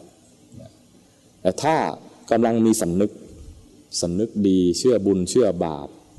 เห็นพ่อแม่มีคุณมีสัมมาทิฏฐิในแง่โลกโลกนะในในแง่โลกิยะสัมมาทิฏฐิเชื่อบุญเชื่อบาป เชื่อว่าชาติหน้ามีจริง ชาติที่แล้วมีจริงนะการเวียนว่ายตายเกิดมีจริง พ่อแม่มีคุณจริงนะเรียกว่ามีสัมมาทิฏฐิอย่างนี้ แล้วด้วยสัมมาทิฏฐิอย่างเงี้ยมันจะรักษาคุณงามความดีของความเป็นคน คือรักษาศีลห้าพัฒนาตนไปในในในในในแง่ของว่าจะไม่ละเมิดศีลห้าครับอย่างนี้เรียกว่ามีกายเป็นคนใจก็เป็นคนด้วย เป็นคนสมคนครับนะฮะ พบ พบในแง่ของแดนเกิดคือเป็นมนุษย์ครับพบทางใจก็เป็นมนุษย์นะฮะพบในแง่ของเออกรรมมาพบก็กลายเป็นมนุษย์ขึ้นมา สมกันครับนะบางคนยิ่งกว่านั้น มีความละอายต่อบาปมีความเกรงกลัวต่อบาปครับความละอายเกรงกลัวนี่มันละเอียดมากขึ้นนะครับ คือจะให้ทำนี้ทำไม่ได้หรอก จะให้ด่าแม่เหรอทำไม่ได้หรอก จะให้เนรคุณกับพ่อแม่ทำไม่ได้หรอกเนี่ยนะจะให้กล่าวคำล่วงละเมิดกับผู้มีพระคุณอันยิ่งใหญ่ อย่างเช่นในหลวงรอเก้าเนี่ยทำไม่ได้หรอกเนี่ยก็เรียกว่ามีความละอายต่อบาป มีความเกรงกลัวต่อผลของการมีวจีทุจริตอย่างนั้นทำไม่ได้ ไม่กล้าทำทำไม่ได้ ไม่ต้องมีคนมาห้าม ไม่ต้องมีคนมาข่มขู่ว่าผิดศีลไม่ดีนะเออ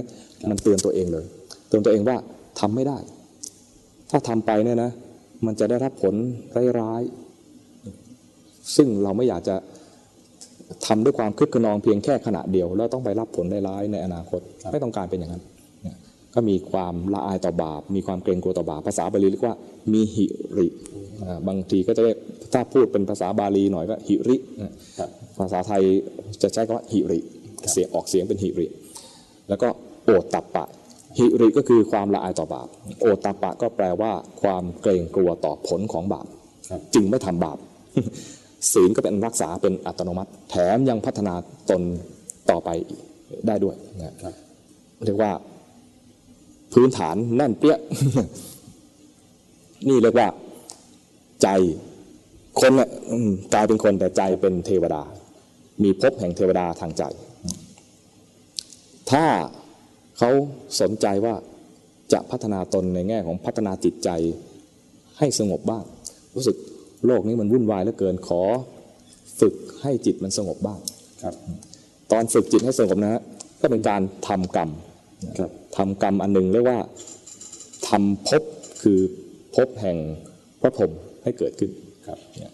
มีภพเป็นรูปภพและอรูปภพพูดให้แยกแยะมันก็เป็นรูปภพกับอรูปภพเนี่ยก็เป็นการทำกรรมเป็นกรรมภพเหมือนกันครับนะและถ้ายิ่งไปกว่านั้นนะยังมีมีรายละเอียดเพิ่มเติมนะครับ คือถ้าเห็นไตรลักษณ์ของรูปนามนะกลายเป็นคนนะอาจจะพัฒนาไปถึงขั้นที่ว่า เห็นรูปเห็นนามไม่ใช่เรา เห็นอนัตตาของรูปเห็นอนัตตาของนาม ไม่ใช่รูปอย่างเดียวนะฮะครับไม่เห็นไม่ใช่เห็นอนัตตาของรูปอย่างเดียวต้องเห็นอนัตตาทั้งรูปและนาม โดยเฉพาะเรื่องนามครับนะก็คือเห็นว่ากายนี้จะไม่ใช่เราและใจนี้ไม่ใช่เราด้วยนะอย่างนี้ก็กลายเป็นว่ากายเป็นมนุษย์ แต่ใจเนี่ยเป็นโลกุตระเหนือโลกขึ้นไปเป็นเขาเรียกว่าโลกุตระภูมิครับเป็นการทำกรรมเหมือนกันนะครับ เป็นการทำกรรม พระพุทธเจ้าเรียกว่าคนเราทั่วๆไปมีการทำกรรมดำกรรมขาวบางทีก็ปนๆกันเป็นทั้งดำทั้งขาวทำกรรมดำก็คือทำอกุศล ผลก็เป็นวิบากที่เผ็ดร้อนทำกรรมขาวก็ทำกุศล ผลก็ได้รับวิบากที่ดีน่าพอใจนะแต่คนทั่วๆไปก็จะมีทั้งดำและขาวนะก็ได้รับผลที่มันดีบ้างไม่ดีบ้าง มีทุกข์บ้างมีสุขบ้างเหมือนคนทั่วๆไปครับ แต่มันมีกรรมอีกอย่างหนึ่งเรียกว่า กรรมไม่ดำไม่ขาว ถ้ายังทำกรรมดำก็ตกนรกไปอบายนะถ้าทำกรรมขาวอย่างเดียวก็ไปสวรรค์ แต่สวรรค์ก็ยังมีการตาย เกิดบนสวรรค์แล้วก็ต้องตายไม่ไม่แน่นอนเรียกว่าอยู่แบบไม่ใช่ยืนยาวนิรันดร์การเพราะมีเกิดเป็นเทวดาก็ต้องเทวดานั้นก็ต้องตายเหมือนกัน เกิดเป็นพระพรหมอายุอาจจะยืนหน่อยแต่ก็ต้องตายเหมือนกันฉะนั้น การทำกรรมขาวอย่างเดียวเนี่ยไม่พ้นทุกข์ยังมีทุกข์คือเกิดแก่เจ็บตายเนี่ยรออยู่โดยเฉพาะพอเกิดไปแล้วมีทุกข์คือตายรออยู่ ทุกชาติไป คนผู้มาเห็นความจริงอย่างนี้ก็จะทำกรรมไม่ดำไม่ขาว กรรมไม่ดำไม่ขาวก็คือทำสมถกรรมฐานครับและวิปัสสนากรรมฐาน ต้องมีคำว่าและด้วยนะครับไม่ใช่ทำสมถะอย่างเดียว ต้องทำสมถะและวิปัสสนาครับพอเห็นความจริง ของกายของใจนี้แสดงความจริงขึ้นมา มันก็จะเกิดความเข้าใจในแง่ที่ว่าสิ่งใดเกิดสิ่งนั้นดับ หรือว่าเห็นกายนี้ใจนี้ไม่ใช่เรา เรียกว่าได้โลกุตระภูมิกายเป็นมนุษย์แต่จิตเป็นพระอริยะครับเนี่ยฉะนั้นจากอุปาทานมาเป็นภพเนี่ยเราสามารถพัฒนาไปได้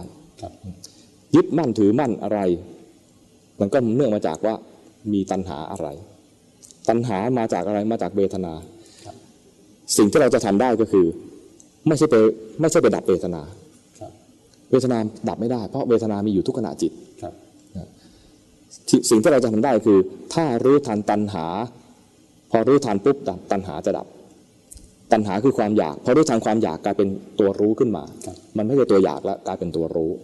ถ้าไม่เห็นตอนเป็นตัณหา ให้มาเห็นตอนที่มัน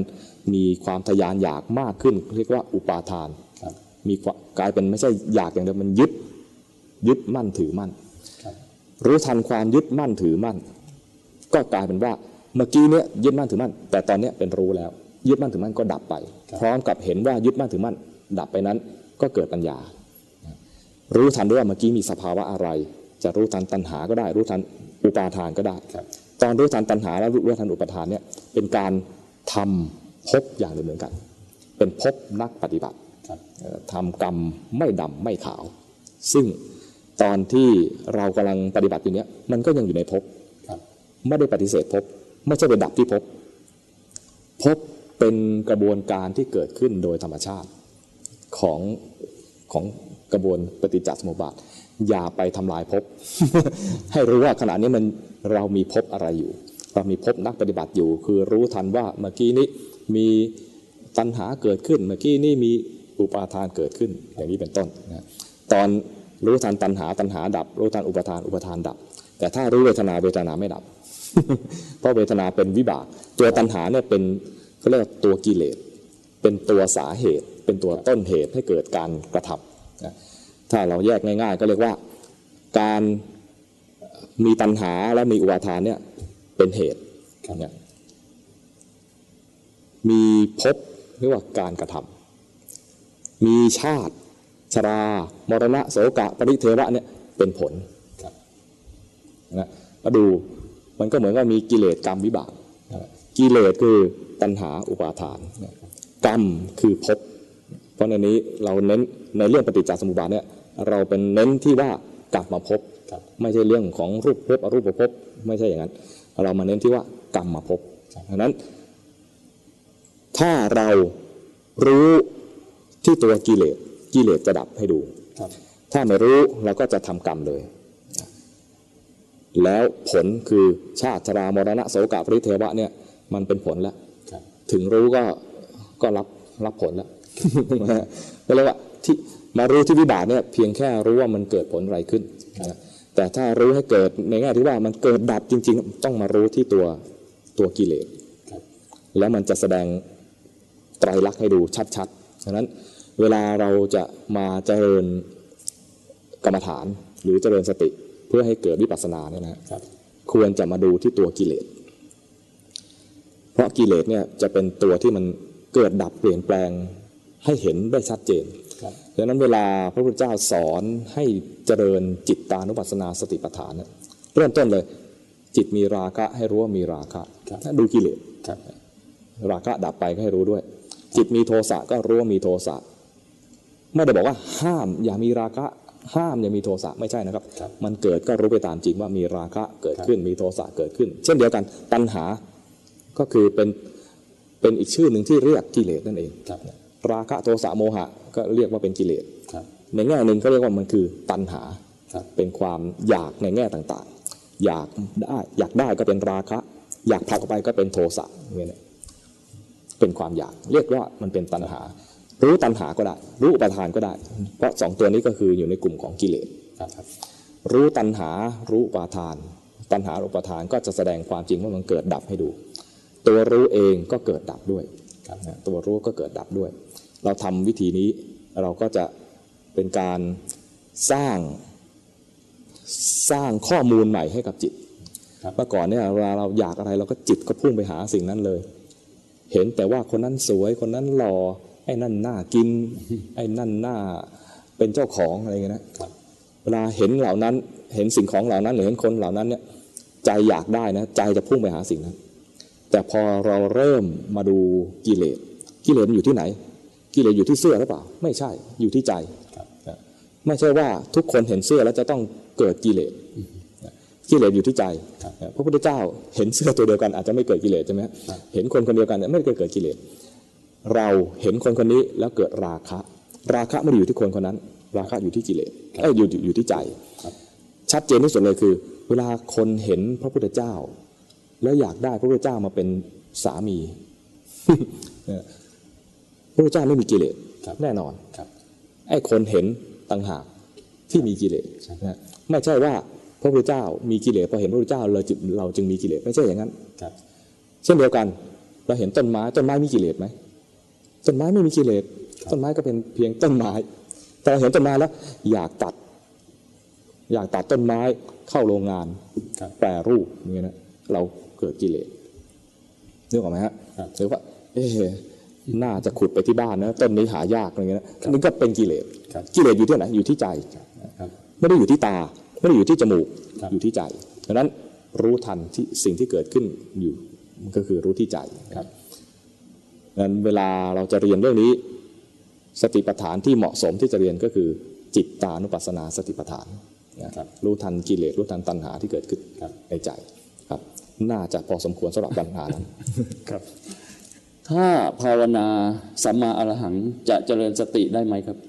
ได้ครับ เจริญสติปัฏฐานสี่สติปัฏฐานสี่ก็ได้ครับครับเอ่อสัมมาอรหังก็เป็นเพียงคำบริกรรมครับนะเป็นคำบริกรรม ถ้าใจอยู่กับคำบริกรรมนี้ครับก็เรียกว่ามีคำว่าสัมมาอรหังเป็นอารมณ์ครับนะฮะใจอยู่กับอารมณ์นี้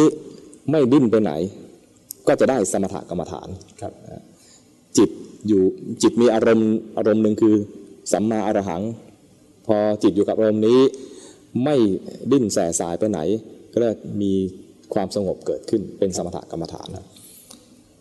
ถ้ามันไม่สงบ ก็ยังทำสติปัฏฐานได้สติปัฏฐานก็คือ เมื่อมีคำว่าสัมมาอรหังเป็นคำบริกรรม จิตมารู้อยู่กับคำบริกรรมอันนี้ครับแล้วเผลอไป ตอนเผลอมันคือลืมคำบริกรรมนี้ไปแล้ว ไปรู้สิ่งอื่น ตอนที่รู้สิ่งอื่น เราก็รู้ตามมาไปทีว่าเมื่อกี้เผลอแล้ว ทำไมถึงรู้ว่าเผลอก็เมื่อกี้กำลังมีสัมมาอรหังเป็นอารมณ์ แล้วตอนนี้ไปนึกถึงเกี๊ยวซ่าสมมตินะฮะเกี๊ยวซ่านึกถึงเกี๊ยวซ่าเนี่ยเกี๊ยวซ่าไม่ใช่สัมมาอรหังเราจึงรู้ว่าเมื่อกี้นี้เราเผลอไป แต่ถ้าไม่มีสัมมาอรหังเราอาจจะนึกถึงของกินอะไรไปก็ได้ เกี๊ยวซ่ามีเกี๊ยวสารพัดเกี๊ยวก็ได้ทีนี้เรารู้ว่านึกถึงเกี๊ยวซ่าแล้วแปลว่าเผลอก็คือ เมื่อกี้เราตั้งกติกาไว้ว่าจะเอาใจอยู่กับสัมมาอรหังครับพอเห็นว่ามีอารมณ์อื่นเข้ามาเรียกว่าเผลอครับไม่ว่าจะเผลอถึงอะไร เรียกว่าเผลอทั้งหมดเลยครับเห็นเผลอปุ๊บมีตัวรู้เกิดขึ้นมาแทนความเผลอนั้นก็ดับทีนี้พอเห็นความเผลอดับแล้ว อย่าให้ใจล่องลอยไปอย่างอื่น ก็มาสัมมาครับมาที่คำบริกรรมครับยกเอาคำบริกรรมมาเป็นอารมณ์ของจิตต่อครับเพื่อจะเรียนรู้จิตอีกทีว่าความเผลอเป็นยังไงความ จิตเผลอแล้วรู้จิตเผลอแล้วรู้ครับนะเพราะฉะนั้นข้อสำคัญก็คือว่า มันเป็นเพียงจุดตั้งต้น เหมือนกับคำบริกรรมอื่นครับจะจะใช้คำบริกรรมว่าพุทโธก็ได้ครับนะมะพะทะก็ได้ หรือว่าจะใช้คำว่าหนอก็ได้ ยุบหนอพองหนอก็ได้ หรือจะใช้คำว่าเอ่อแล้วแต่ครูบาอาจารย์จะให้มาบางบางท่านก็จะครูบาอาจารย์จะให้ท่องนะเมตินะเมตินะเมตินี่ก็ได้ครับนะ บางท่านก็จะเช่นพระจุลบันทกจุลบันทกะครับได้รับคำคำบริกรรม พร้อมกับรับพระราชทานผ้ามาจากพระพุทธเจ้า พระเจ้าให้บริกรรมคำว่าราโชหรนังราชังหรติ นี่ก็เป็นการทำสมถกรรมฐาน โดยมีคำบริกรรมคือราโชหรนังราชังหรติ พร้อมกับการเช็ดไป เหมือนกัน มันก็เป็นเพียงแค่จุดเริ่มต้น จุดที่เราต้องการจริง ๆ ไม่ใช่คำใดคำหนึ่ง หรือว่าต้องคำนี้แล้วจึงบรรลุไม่ใช่อย่างนั้นครับที่เราสิ่งที่เราต้องการคือจิตเผลอไปแล้วรู้ทัน แล้วรู้ทันเนี่ยมันจะเป็นการรู้ทันการทำงานของจิต รู้ทันความจริงของจิตว่าจิตมันเกิดดับ เมื่อกี้เกิดอยู่ที่คำบริกรรม แล้วมันดับไปแล้วครับมาเกิดใหม่ที่อื่น ไปนึกถึงเรื่องอื่น มันก็เกิดที่อื่นนะฮะครับรู้ทันว่ามันเผลอไป ความเผลอก็ดับแล้วก็มาเรียนใหม่ เรียนใหม่คือกลับเข้าห้องเรียนกลับเข้าบ้านครับแล้วมันเผลออีกเผลออีกให้รู้ทันรู้บ่อยๆ รู้บ่อยๆ ให้มันเข้าใจว่าจิตนี้เกิดดับเปลี่ยนแปลง เป็นไปตามเหตุตามปัจจัย บังคับไม่ได้อย่างนี้ครับ ก็เรียกว่าอาศัยคำบริกรรม ไม่ว่าจะเป็นสัมมาอรหังหรือคำไหนก็ได้ หลักการก็คือว่าใช้มันเป็นเพียงจุดเริ่มต้นเพื่อทำสมถะครับสิ่งที่จะทำให้จิตฉลาดขึ้นมา คือรู้ทันว่าจิต มันทำงานจิตมันเผลอไปครับบางทีมันไม่ได้เผลอข้างนอกนะเผลอเพ่งในคำนี้ครับเผลอเพ่งในคำนี้ก็มีทีแรกเนี่ยมันการบริกรรมจริงๆอะมันต้องบริกรรมแบบด้วยใจสบายครับๆแต่บางทีเผลอไปแล้วก็เลยรู้สึกว่าความเผลอไม่ดีก็เลยไม่อยากเผลอก็เลยเพ่งเข้าไปในไอ้คำนี้ครับการเพ่งก็เป็นการกระทำอย่างหนึ่งให้รู้ทันด้วยว่าตอนเนี้ยมีตัณหา อยากจะสงบครับ อยากสงบก็เลยเพ่งไปรู้ทันตัณหาซะครับตัณหาก็จะแสดงความจริงว่าเกิดดับเหมือนกันอย่างเงี้ยนะก็รู้ทันว่ามันมีความเผลอสองแบบ คือครับเผลอเพลินไปข้างนอก กับเผลอเพ่งไอ้ไอ้จุดเริ่มต้นเนี่ยครับไม่ว่าจะเป็นสัมมาอรหังจะเป็นพุทโธ หรือจะเป็นลมหายใจจุดเป็นจุดเริ่มต้นเหมือนกันนะมันก็มีเผลอเพลินไปจากไอ้จุดเริ่มต้นนี้ หรือเผลอเพ่งไปจุดเริ่มต้นนี้ครับเห็นอาการกิริยาของจิตที่มันแสดงออก สองแบบนะตรงกับที่พระพุทธเจ้าสอนพระปัญจวัคคีย์สอนพระปัญจวัคคีย์ว่าที่สุดสองทางครับกามสุขัลลิกานุโยคคือเผลอเพลินไปในกาม กับอัตตะกิละมัฐานุโยคคือทรมานตัวเองไอ้ทรมานตัวเองนะถ้าสมัยก่อนนะมันชัดเจนคือนอนบนหนามชีเปลือยกายบนหิมะอะไรนั้นมันมันชัดเจนครับแต่บางทีนักปฏิบัติเนี่ยก็ทำอัตตกิละมัฐานุโยค โดยไม่รู้ตัวก็คือ เพ่งไว้แล้วคิดว่ามันดี มันเครียดจะตายไป มันเครียดนะครับมันเครียดแล้วก็เป็นทุกข์นะใจเป็นทุกข์แล้วไม่ทันสังเกตเนี่ยให้รู้ทันตัวนี้ด้วยว่า นี่กำลังทำความเครียดให้เกิดขึ้นกับใจ ใจที่เหมาะสมคือใจที่เบาสบายครับอ่อนโยน นุ่มนวลควรแก่การงานนะไอ้จิตเพ่งเพ่งๆมันแข็งเกินไปแล้วครับให้รู้ทันต้องสังเกตจิตให้ดูให้ให้ดีว่า จิตขณะนี้มันพร้อมไหมมันเป็นจิตที่มัน ตรงซื่อตรงต่ออารมณ์ ซื่อตรงต่อการรู้ มีการรู้แบบเบาๆนุ่มนวลมุทุตาละหูตาละหูตาคือเบาๆมุทุคือนุ่มนวลอ่อนโยน มีมีความคล่องตัวในการทำงาน งานที่ว่านี่คืองานวิปัสสนาครับเพราะฉะนั้นมันต้องมีความอ่อนโยน มีความนุ่มนวล เบาเบาๆเบาก็ไม่ใช่เบาหวิวจนลอยปลิวหายไปนะฮะเบาคือรู้อารมณ์แบบเบาครับๆรู้อารมณ์นี่แบบเบาๆถ้าเพ่งเกินไปก็หนักเกินนะเพ่งเกินไปหนักเกินก็รู้ทันว่าไอ้นี่หนักไปแล้วครับหนักไปก็ให้รู้ทันนะนั้นที่รู้ยากกับไอ้ตัวตัวเพ่งเนี่ยรู้ยากเพราะรู้สึกว่าเฮ้ยฉันกำลังทำสมาธิจิตเป๋งเลยอะไรเงี้ยบางทีบางทีเราก็ตีความคำว่าตั้งมั่น กลายเป็นว่าต้องไปเข้าไปเพ่งเกินไปครับอันนี้ก็ต้องระวังสิ่งที่ควรระวังมีสองแบบคือเผลอเพลินไปกับเผลอเพ่งครับคำว่าเป็นไปลักษณะการเห็นเห็นอย่างไรครับไตรลักษณ์ใช่ไหมครับครับไตรลักษณ์เนี่ยคือลักษณะสามอย่าง ซึ่งเป็นลักษณะที่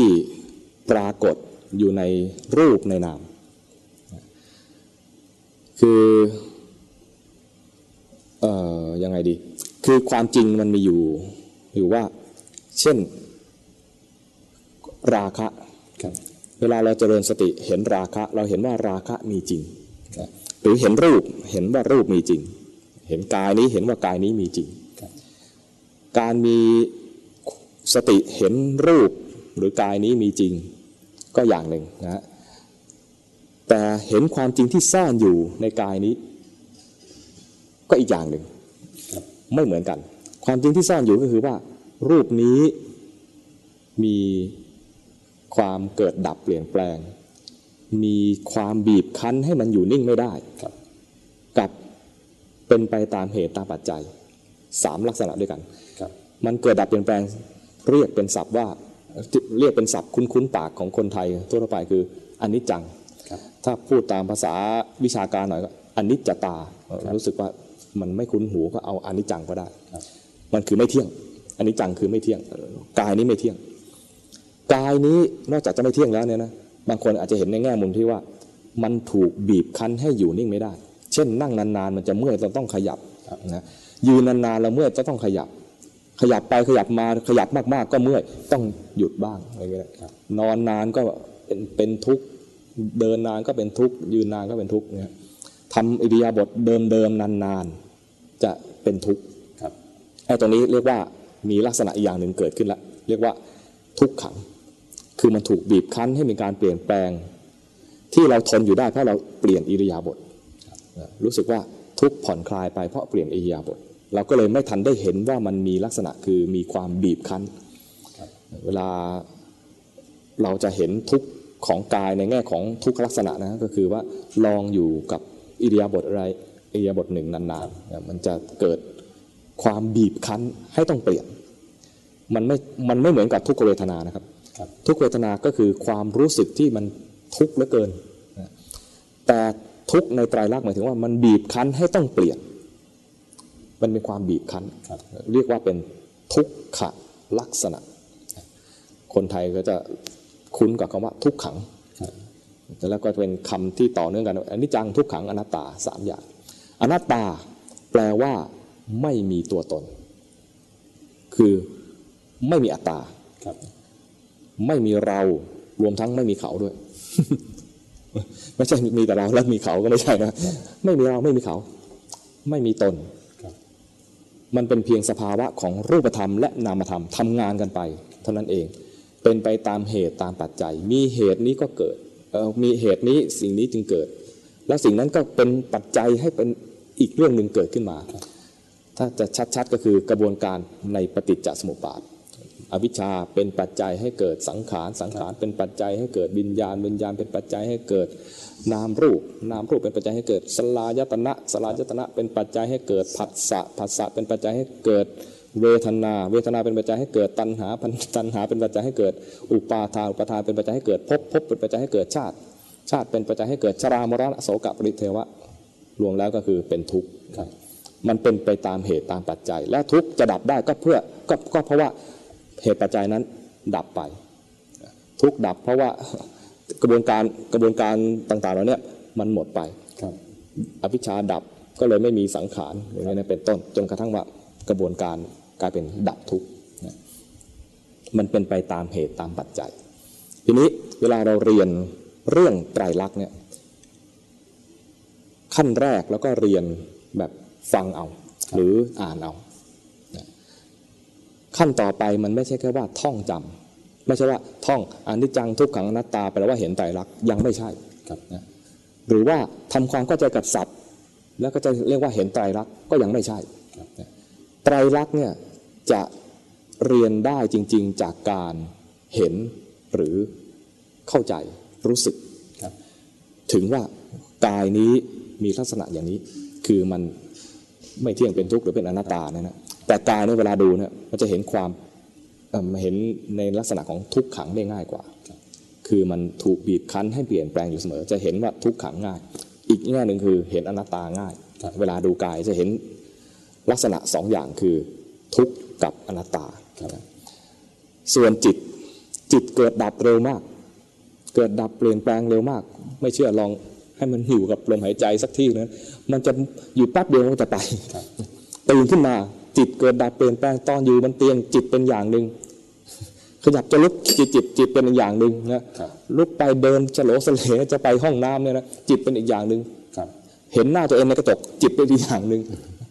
มองเห็นส้วมก็เป็นอีกอย่างหนึ่งนั่งส้วมไปแล้วก็จิตเป็นอีกอย่างหนึ่งนั่งไปนานๆถ่ายไม่ออกจิตเป็นอย่างหนึ่งถ่ายมากเกินไปจิตเป็นอีกอย่างหนึ่งดูเวลาอ้าว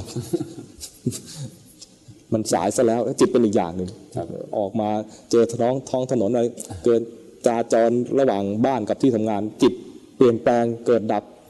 ระหว่างการเดินทางก็จิตเกิดดับเปลี่ยนแปลงเป็นไปในลักษณะต่าง ๆ เปลี่ยนอารมณ์ไปเปลี่ยนความรู้สึกเปลี่ยนเปลี่ยน คุณภาพของจิตไปเรื่อยๆ เดี๋ยวก็เป็นกุศลเดี๋ยวก็เป็นอกุศล และส่วนใหญ่ก็จะวนเวียนอยู่ในของอกุศลนะทีนี้จิตเกิดดับเปลี่ยนแปลงเร็วเนี่ยถ้าเราเจริญสติรู้ทันครับจิต ทั้งทั้งที่มันไม่ดีนี่แหละครับแต่มันก็จะแสดงความจริงขึ้นมาว่ามันเกิดดับเปลี่ยนแปลงเป็นอนิจจังครับและในการเกิดดับเปลี่ยนแปลงที่เป็นอนิจจังนั้น เป็นไปตามเหตุตามปัจจัย มันก็คือเห็นอนัตตา นะดังนั้นจิตเนี่ยเวลาเราเจริญสติไปแล้วเนี่ยเราจะเห็นไตรลักษณ์ในแง่ของอนิจจังกับอนัตตาได้ง่ายครับ ก็เรียกว่าถ้าจะเรียนเรื่องไตรลักษณ์ให้มาเรียนการเจริญสติปัฏฐาน คือเห็นกายเห็นใจตามความเป็นจริงครับแล้วกายและใจเนี่ยจะแสดงความจริง ในเบื้องต้นว่ามันมีกายอยู่จริง มีจิตอยู่จริงนะแล้วกายและจิตที่ว่ามีอยู่จริงเนี่ย มันมีการเกิดดับเปลี่ยนแปลง เราก็จะเห็นว่ามันอนิจจังครับหรือมาถูกบีบคั้นให้อยู่นิ่งไม่ได้ มันเป็นทุกขังครับหรือว่ามันเป็นไปตามเหตุตามปัจจัย ไม่เป็นไปตามอยากของใคร ไม่มีใครบังคับบงการอะไรมันได้ ก็เรียกว่าเห็นมันแสดงอนัตตาครับนั้นจะเข้าใจเรื่องปฏิจจสมุปบาทให้มาเจริญสติปัฏฐาน เรียนรู้กาย เรียนรู้ใจตามความเป็นจริงครับมันจะแสดงความจริงให้ดูครับ ถามมาว่า ตัวอ๋อนี่เป็นพระนะครับ ตัวอาตมาได้เคยศึกษากับพระอาจารย์ปราโมทแล้วก็พอปฏิบัติสามารถเห็นสภาวะจิตได้คือจากการประเมินตัวเอง รักสุข รักสงบ รักสุข รักสบาย ซึ่งก็ตรงกับประเภทสมถะญาณิอย่านิกญาณิก็เลยสงสัยว่าเป็นประเภทสมถญานิ นิกหรือว่าวิปัสสนาญาณิกครับ แล้วก็สามารถปฏิบัติแบบวิปัสสนาญาณิกว่าตนเองจะเดินทางแบบสมถะได้ไหมครับจะเป็นแบบไหนอันนี้เป็น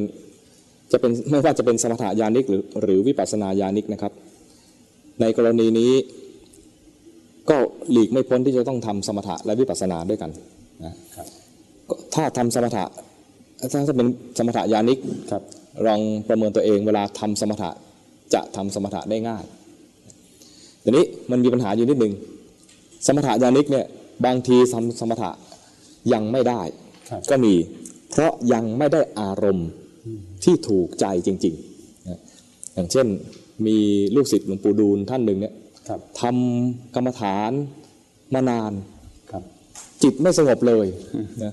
ทั้งทั้งที่ ถ้าได้อารมณ์ที่ถูกถูกต้องถูกใจนะครับ ที่จิตชอบอะครับท่านจะได้สมถะคือจิตสงบรวดเร็วมาก แต่อารมณ์ที่ว่าจะทำให้จิตสงบนั้นนะท่านยังหาไม่เจออท่านเข้าไปหาหลวงปู่ดูลหลวงปู่ดูลก็แนะนำให้ดูผมเส้นหนึ่งครับท่านรู้สึกว่าผมเส้นหนึ่งมันจิตใจเหลือเกินนึกน้อยใจนะแหมหลวงปู่ดูลเวลาให้ลูกศิษย์องค์อื่นเนี่ยให้ดูก็ดูทั้ง ทั้งตัวเลยทุกท่อนเลยครับแถมยังให้ดูด้วยว่ามีข้างขวา มีข้างซ้าย มีข้างหน้า มีข้างหลังโอ้โหดูเรื่องอลังการครับแต่ให้ผมให้ท่านดู ผมเช่นเดียวผมเส้นเดียว ไม่อยากทำเลยครับก็ครับครับครับครับมานะครับก็ลาท่านไปหินหมักเป้งไปภาวนาอยู่หลายเดือนพอกลับมาภาวนาหลายเดือนคือ ไม่สงบนะครับครับพอกลับมาก็นึกถึงได้ว่าอ้าวครูบาอาจารย์ให้กรรมฐานมา จะกลับมาพบครูอาจารย์แล้วเนี่ยยังไม่ทำตามที่ท่านแนะนำไว้เลยมัวแต่ทำอย่างอื่น ไปเผาตัวเองก็รู้สึกว่าเผาตัวเองหมายถึงว่าทำนิมิตนะฮะครับทำนิมิตเผาตัว ก็รู้สึกว่ามันแค่เกรียมเกรียมเกรียมเกรียมๆนั่นคือยังไม่ได้ผล บางทีไปม้างกายดึงออกไม่ดึงไม่ออกเฉือนแล้วก็รู้สึกไม่ไปทำแล้วก็ทำอยู่หลายเดือน จนกลับ กลับมาแล้วจะไปหาครูบาอาจารย์ก็นึกได้ว่า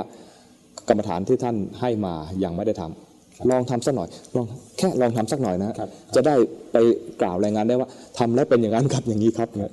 พอทำปุ๊บแล้วตัวเองไม่ชอบ กรรมฐานที่ตัวเองไม่ชอบ แต่จิตชอบนะจิตมันชอบ ผมเส้นเดียวครับพอนึกถึงผมเส้นเดียวปุ๊บแล้วมันจิตสงบเลยดังนั้นสมถะญาณิกก็ต้องได้อารมณ์ที่จิตชอบครับอารมณ์ที่เหมาะนะครับดังนั้น การ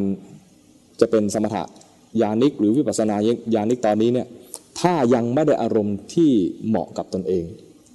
ก็คล้าย ๆ กัน ระหว่างสมถะญาณิกและวิปัสสนาญาณิกเวลาปฏิบัติจะคล้าย ๆ กันครับก็คือว่า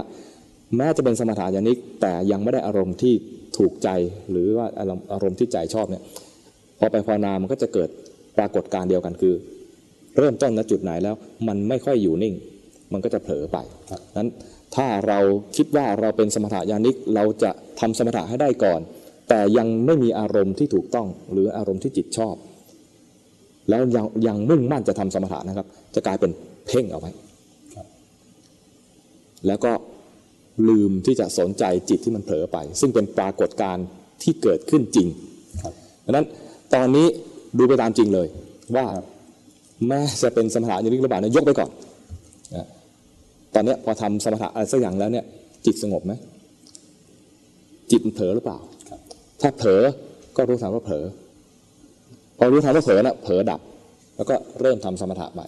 ครับเผลออีกรู้อีกเผลอดับ เกิดตัวรู้ขึ้นมา แล้วก็ทำสมถะต่อครับนะ